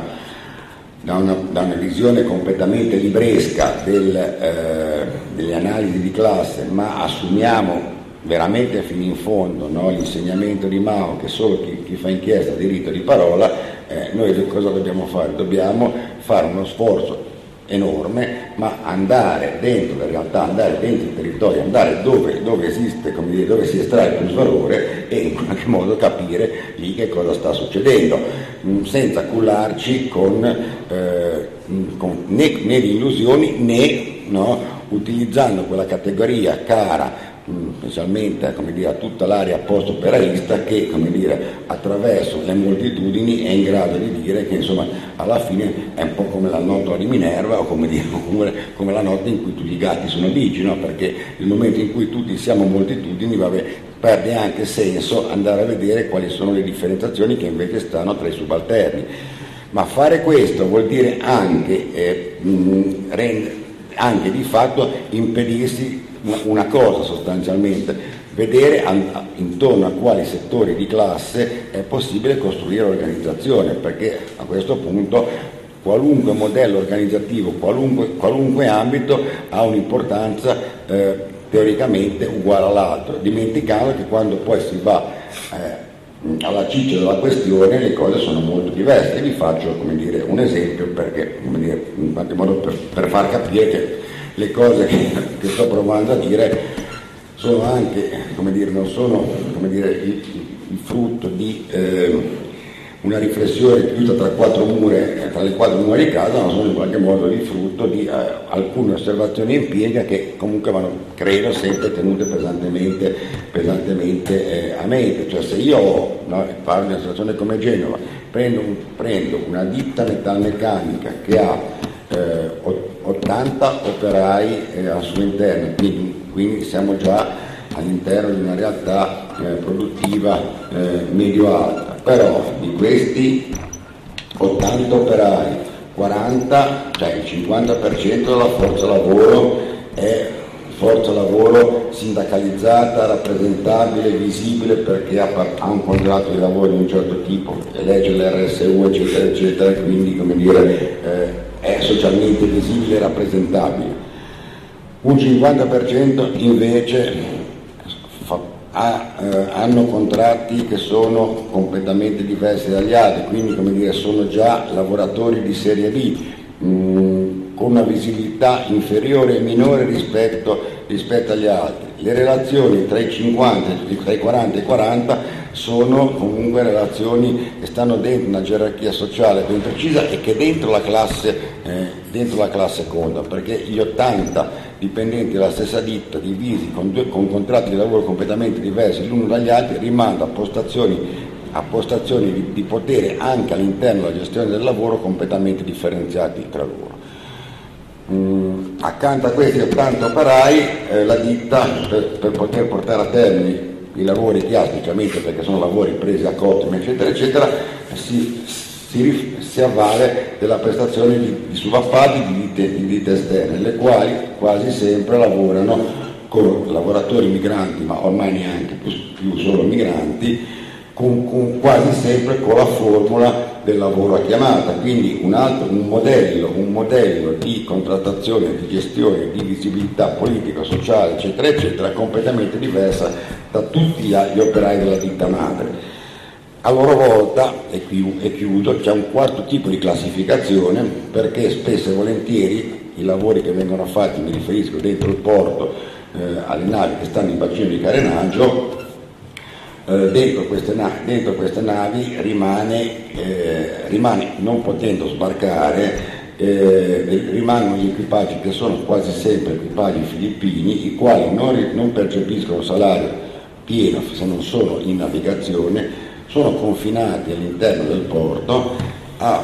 a, salario quasi dimezzato ma con l'obbligo di cooperare al, alla manutenzione della nave no, in, insieme agli operai de, del, dell'industria, delle ditte di appalto eccetera eccetera. Allora sul lavoro che, c'è, che viene fatto dentro una nave noi abbiamo quattro tipologie di lavoro, no? quattro, quattro tipologie di classe operaria le quali, soltanto, cioè, le quali non, di fatto tra loro difficilmente riescono a mettere insieme no, un, eh, una forma di collegamento unitario, anche perché la rispondenza pubblica che hanno è di natura completamente diversa. Ma quello che succede in questo caso, che non è un caso limite, cioè è un caso dire, che noi possiamo verificare continuamente, Credo che oggi noi, fatte le tare del caso, lo troviamo no, eh, in eh, gran parte delle realtà produttive, a maggior ragione in gran parte delle realtà produttive che addirittura non hanno neanche una filiazione madre in qualche modo legata ai modelli relazionali eh, di, di, tipo, di, tipo, novecentesco. Cosa esce fuori da tutto questo, mm, stringendo, stringendo? Beh, esce fuori che eh, mi sembra eh, che noi oggi dobbiamo fare i conti con una categoria che è assolutamente ehm, non è mai stata presente, anzi è sempre stata guardata con notevole sospetto nell'intera storia del movimento operaio, cioè la categoria di esclusione no? o di marginalizzazione, nel senso che storicamente il movimento operaio ha sempre guardato con sospetto i marginali e gli esclusi perché? Perché in una, in una società che comunque riconosceva l'alto, cioè la classe operaia era storicamente legittimata e storicamente riconosciuta dall'avversario di classe, tutti coloro che stavano fuori da questo, da questo, da questo riconoscimento facevano parte o di quella, di quella forma di parassitismo sociale più o meno diffuso o facevano parte di, quelli, di quegli avanzi di classi sociali le quali in più di un'occasione si erano mostrati anche ampiamente disponibili come, come ma, massa di manovra per, per eh, le operazioni più reazionarie da parte della borghesia. Quindi il rapporto tra marginalità, esclusione sociale e movimento operaio non è mai stato un, un, un rapporto in qualche modo eh, di legame, anzi c'è sempre stata dire, la classe operaia dire, che teneva fuori da tutti i settori perché tutti i settori non rappresentabili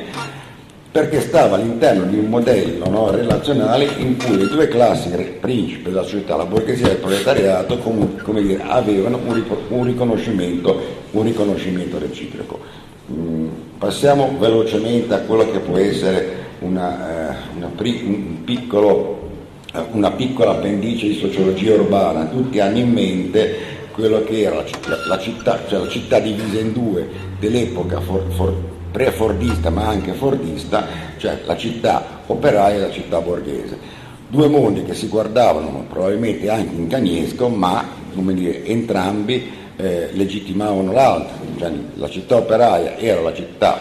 poss- possibilmente dell'insubordinazione politica, la città borghese era la città della dominazione politica, ma come dire, entrambe parlavano lo stesso lessico.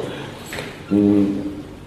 pensiamo a quello che avviene ad esempio invece a partire già dagli anni Ottanta e mm, tendenzialmente si, si, si estende quando eh, non si comincia più a parlare delle due città, cioè, ma, o comunque non si parla più di città operaia e città borghese, ma si comincia a parlare di città legittima, cioè socialmente inclusa,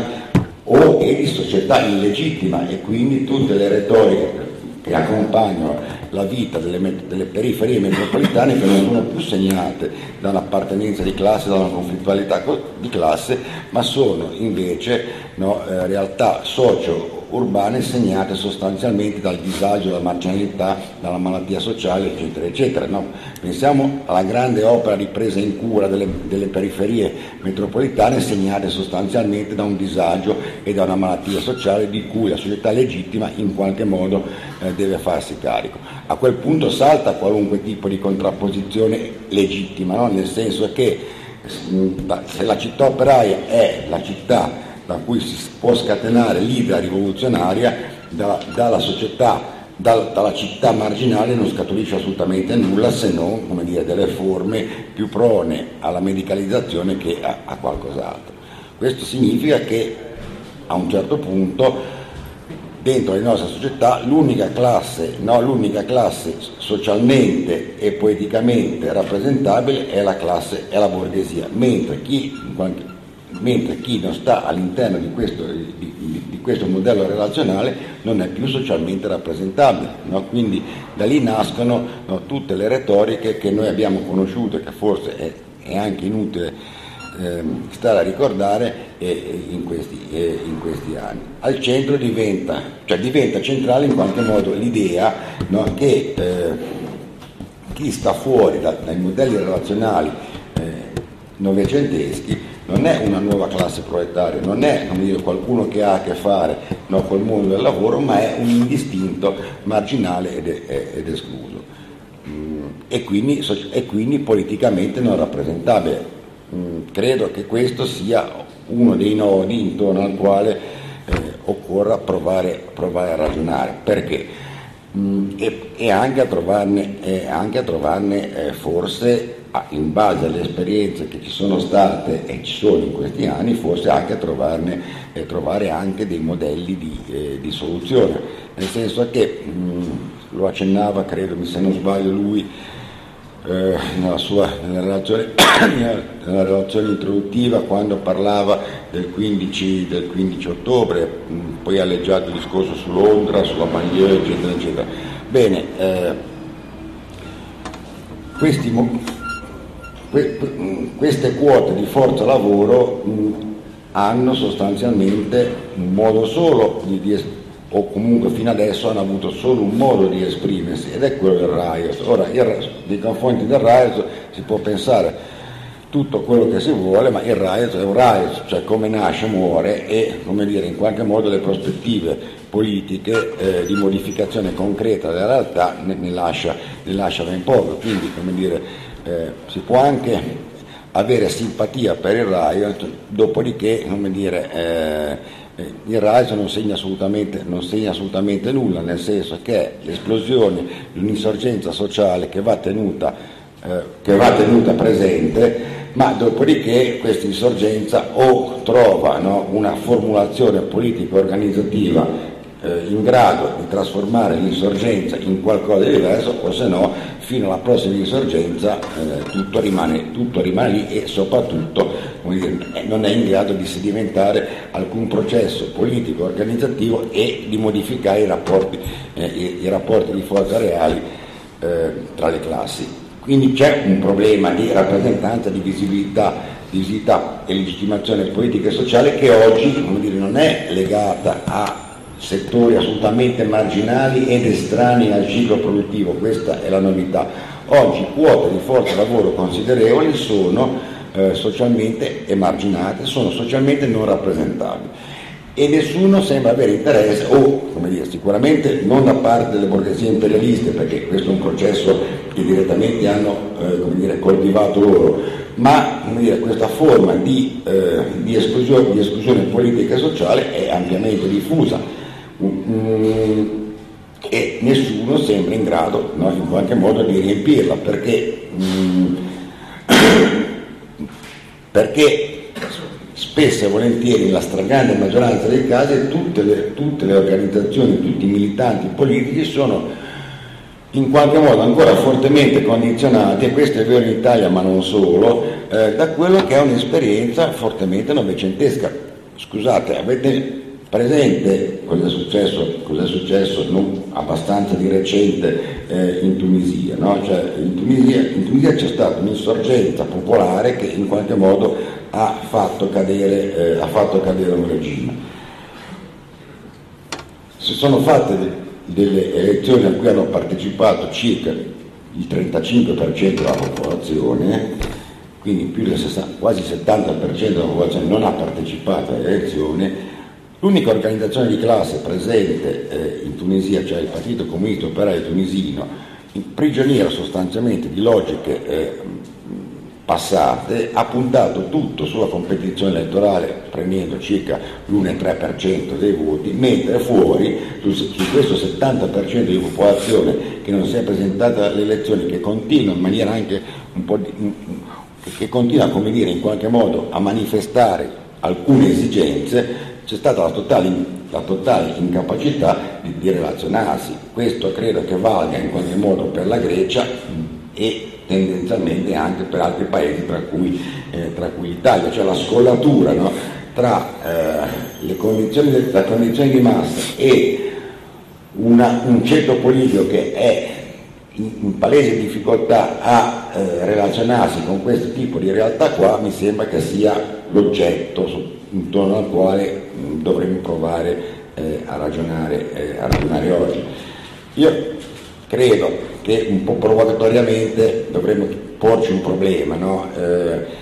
dire che forse dobbiamo avere il coraggio di dire eh, che bisogna passare dal partito di Mirafiori, no? con tutto quello che questo ha rappresentato, ma dobbiamo dimenticarci perché non c'è più il partito di Mirafiori, no? cioè, quindi dire, non c'è più il partito cioè, perché Mirafiori non ci sono più 100.000 metalmeccanici, ma ce ne sono circa 2.400 eccetera. eccetera. Cioè, l'idea è, è possibile fare il passaggio dal partito, così come il partito di Mirafiori era stato colui che aveva incentrato il passaggio dal dal partito operaio e contadino no, degli anni precedenti aveva imposto, no, anche attraverso rotture, eh, non, eh, rotture abbastanza radicali e non, e, fa, e non, sempre facilmente capibili, il punto di vista del partito operaio di Mirafiori, quindi l'operaio massimo, l'operaio di linea,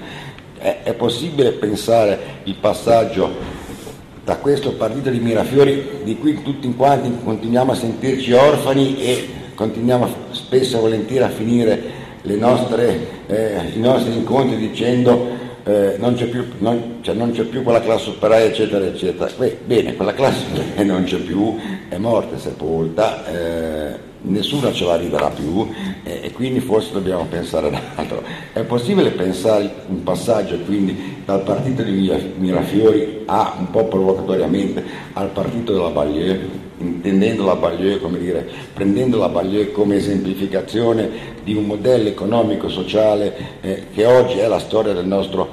presente e futuro? Questa è una domanda. Allora, se questa domanda ha un senso, forse non, neanche, non, partiamo neanche proprio da zero, un po' perché abbiamo quell'esperienza lì, ma un po' anche perché se leggiamo e magari studiamo, magari proviamo anche ad avere rapporti con queste realtà qua, eccetera, eccetera, e soprattutto assumiamo, eh, assumiamo la dimensione, tra virgolette, eh, colonialista dell'epoca attuale, quando però le colonie sono anche colonie interne, quando colonia, il, il, modello coloniale è qualcosa che noi viviamo nei nostri territori, cioè non dobbiamo andare, non ha nulla di esotico, non, non c'è un là, ma c'è solo un qua, beh allora però forse dobbiamo anche riprendere, rivedere no? eh, alcuni, alcuni, modelli in maniera critica, ma vedere come anche questi modelli rivivono no? all'interno di determinati contesti, in particolare la Balia francese, ma probabilmente non solo, eh, ad esempio quanto, quanto dell'esperienza FLNista eh, algerina oggi no, eh,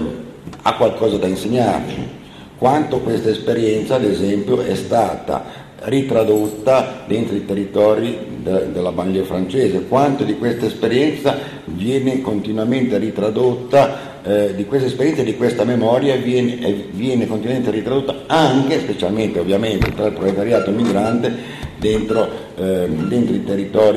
dentro i nostri territori, no? cioè quanto, come dire, mh, mm, forse eh, dobbiamo, cioè, dobbiamo fare due operazioni, insomma, uno vedere veramente, dimenticarci il partito di Mirafiori e pensare al partito della Maglie, no? Due, l'altra grande operazione è quella eh, di provincializzare una volta per tutte l'Europa, cioè pensare che, come dire, ehm, quello che è stata questa grande costruzione degli stati nazionali europei che hanno vissuto in maniera artificiale, perché di ciò si è trattato per almeno 50 anni, dal 45 all'89-91, fino a quando dire, il confronto dentro la guerra fredda ha obbligato per motivi puramente politici al mantenimento in vita di forme statuali del tutto storicamente superate, no? dire, ma che avevano una, funzione, avevano una, funzione, dentro gli scenari della guerra fredda, per cui dire, eh, questo, modello, questo, modello, che ha alla scala della storia eh, interessato tutto sommato un numero relativo di persone, cioè quelle che stavano dentro l'Europa occidentale, ecco, noi forse lo sforzo che dobbiamo, dobbiamo fare è esattamente questo, cioè quindi cogliere, no? quindi cogliere provare a cogliere la, questa composizione di classe, starci dentro, ma avendo a mente che tutto questo va fatto dentro una dimensione realmente internazionale, cioè non ma non un internazionalismo fatto vagamente di solidarietà, ma assumendo per intero la dimensione internazionale come una dimensione, come una dimensione del nostro presente. Eh, questo tradotto in soldoni cosa significa, ad esempio? Beh, significa che mh, forse un, un, lavoro che dovremmo provare a pensarci è quello eh, anche lì eh, di eh, ripensare un'esperienza come quella che è stata dei quaderni rossi ma tradotta, eh, tradotta sul presente, no? cioè, qual, è, qual, è, stata, la, come dire, nel bene o nel male comunque, la grande, la grande forza di un'esperienza come quaderni rossi, classe operaia, eccetera, eccetera, è stata quella di, come dire, intuire una nuova composizione di classe, un nuovo soggetto sociale eh, starci dentro e, e, con questi lavorare, cioè quindi un lavoro di inchiesta fatta realmente no, con questo soggetto che era quello che cominciava a popolare no, il, nuovo, il, nuovo, ciclo fordista della produzione. Eh, un'esperienza, forse quali quaderni rossi, anche, anche, per certi versi molto riformista, ma questo non è un problema, credo che però abbia avuto il grande, il, il grande mh, mm, grande merito è dire, di, di, aprire un terreno, di, dire, di, di, mettere al centro dell'attenzione una figura sociale che dire, il resto del mondo politico faceva difficoltà eh, a, a, ehm, a, decodificare. Bene, forse un lavoro che noi dovremmo immaginare è un lavoro, un lavoro di questo tipo qua. mh, avendo chiaramente a mente una cosa che dovrebbe, dire, mh, che dovrebbe, dovrebbe sicuramente però differenziare un'ipotesi di questo tipo a quelle che in qualche modo in maniera un po' goffa sono state fatte fino, fino ad ora, cioè eh, mi riferisco alle varie inchieste eh, o spacciate come tale che sono fuoriuscite prevalentemente dal mondo post-operaista che in sostanza sono state inchieste fatte da chi ha scritto l'inchiesta e, e, e dai quattro amici che aveva intorno. Cioè, qua, ecco, quando mi riferisco a un'esperienza come quella di Quaderni Rossi eh, intendo un lavoro fatto veramente dentro, così come ha fatto Quaderni Rossi dentro la classe. Oggi queste connotazioni sono sicuramente diverse, ma credo che per poter in qualche modo delineare comunque eh, dei processi concreti di organizzazione di classe questo passaggio sia, eh,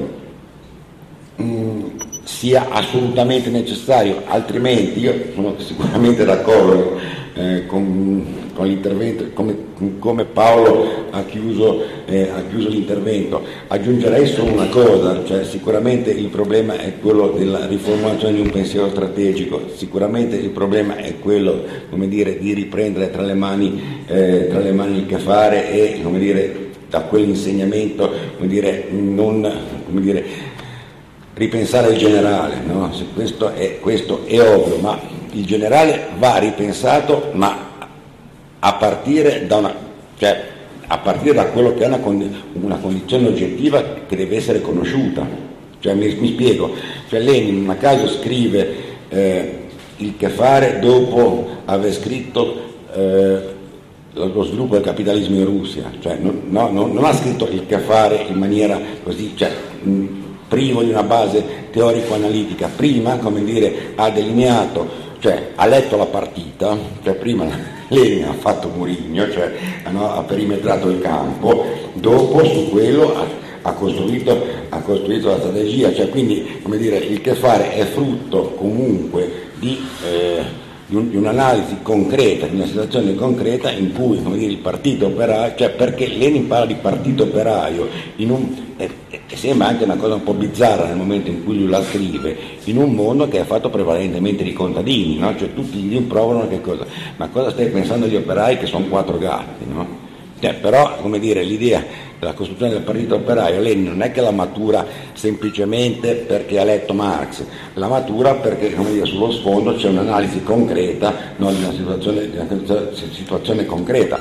Ecco, io credo che il passaggio preliminare no, per qualunque tentativo di organizzazione reale e concreta sia, eh, sia, esattamente questo, cioè sia quello che ha fatto Lenin eh, a, proposito, a, proposito, della Russia mh, mm, o forse quello che ha fatto Mao a proposito dei contadini, no? cioè, dire, mh, mm, non è che ha affermato la validità, la valenza dei contadini dentro la rivoluzione cinese in astratto, eh, lo ha fatto dopo, dopo aver fatto un'inchiesta no? sul movimento contadino e aver in qualche modo evidenziato tutte le contraddizioni, tutte le potenzialità che all'interno di quel movimento eh, stavano. Credo che le operazioni che con molta modestia eh, occorra provare a fare siano, eh, esattamente, eh, siano esattamente queste.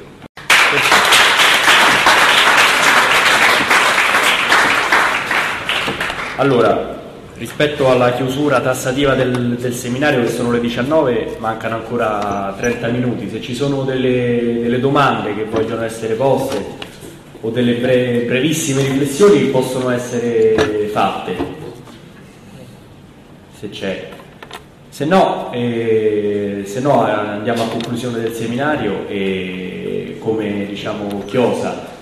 eh, possiamo dire che di seminari e di convegni simili o comunque orientati a un'analisi della fase non, eh, non, ce ne sono certo pochi e ce ne sono anche eh,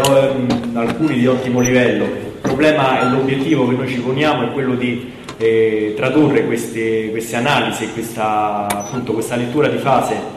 e cercare di portarla nelle iniziative politiche, cercare di fargli fare quel passaggio che a questi convegni, a questi seminari è sempre mancato, cioè fare politica con le analisi che apprendiamo, che apprendiamo dai relatori e, da, e dalle, dalle, persone che appunto fanno analisi eh, della società. questo è solo il primo di, eh,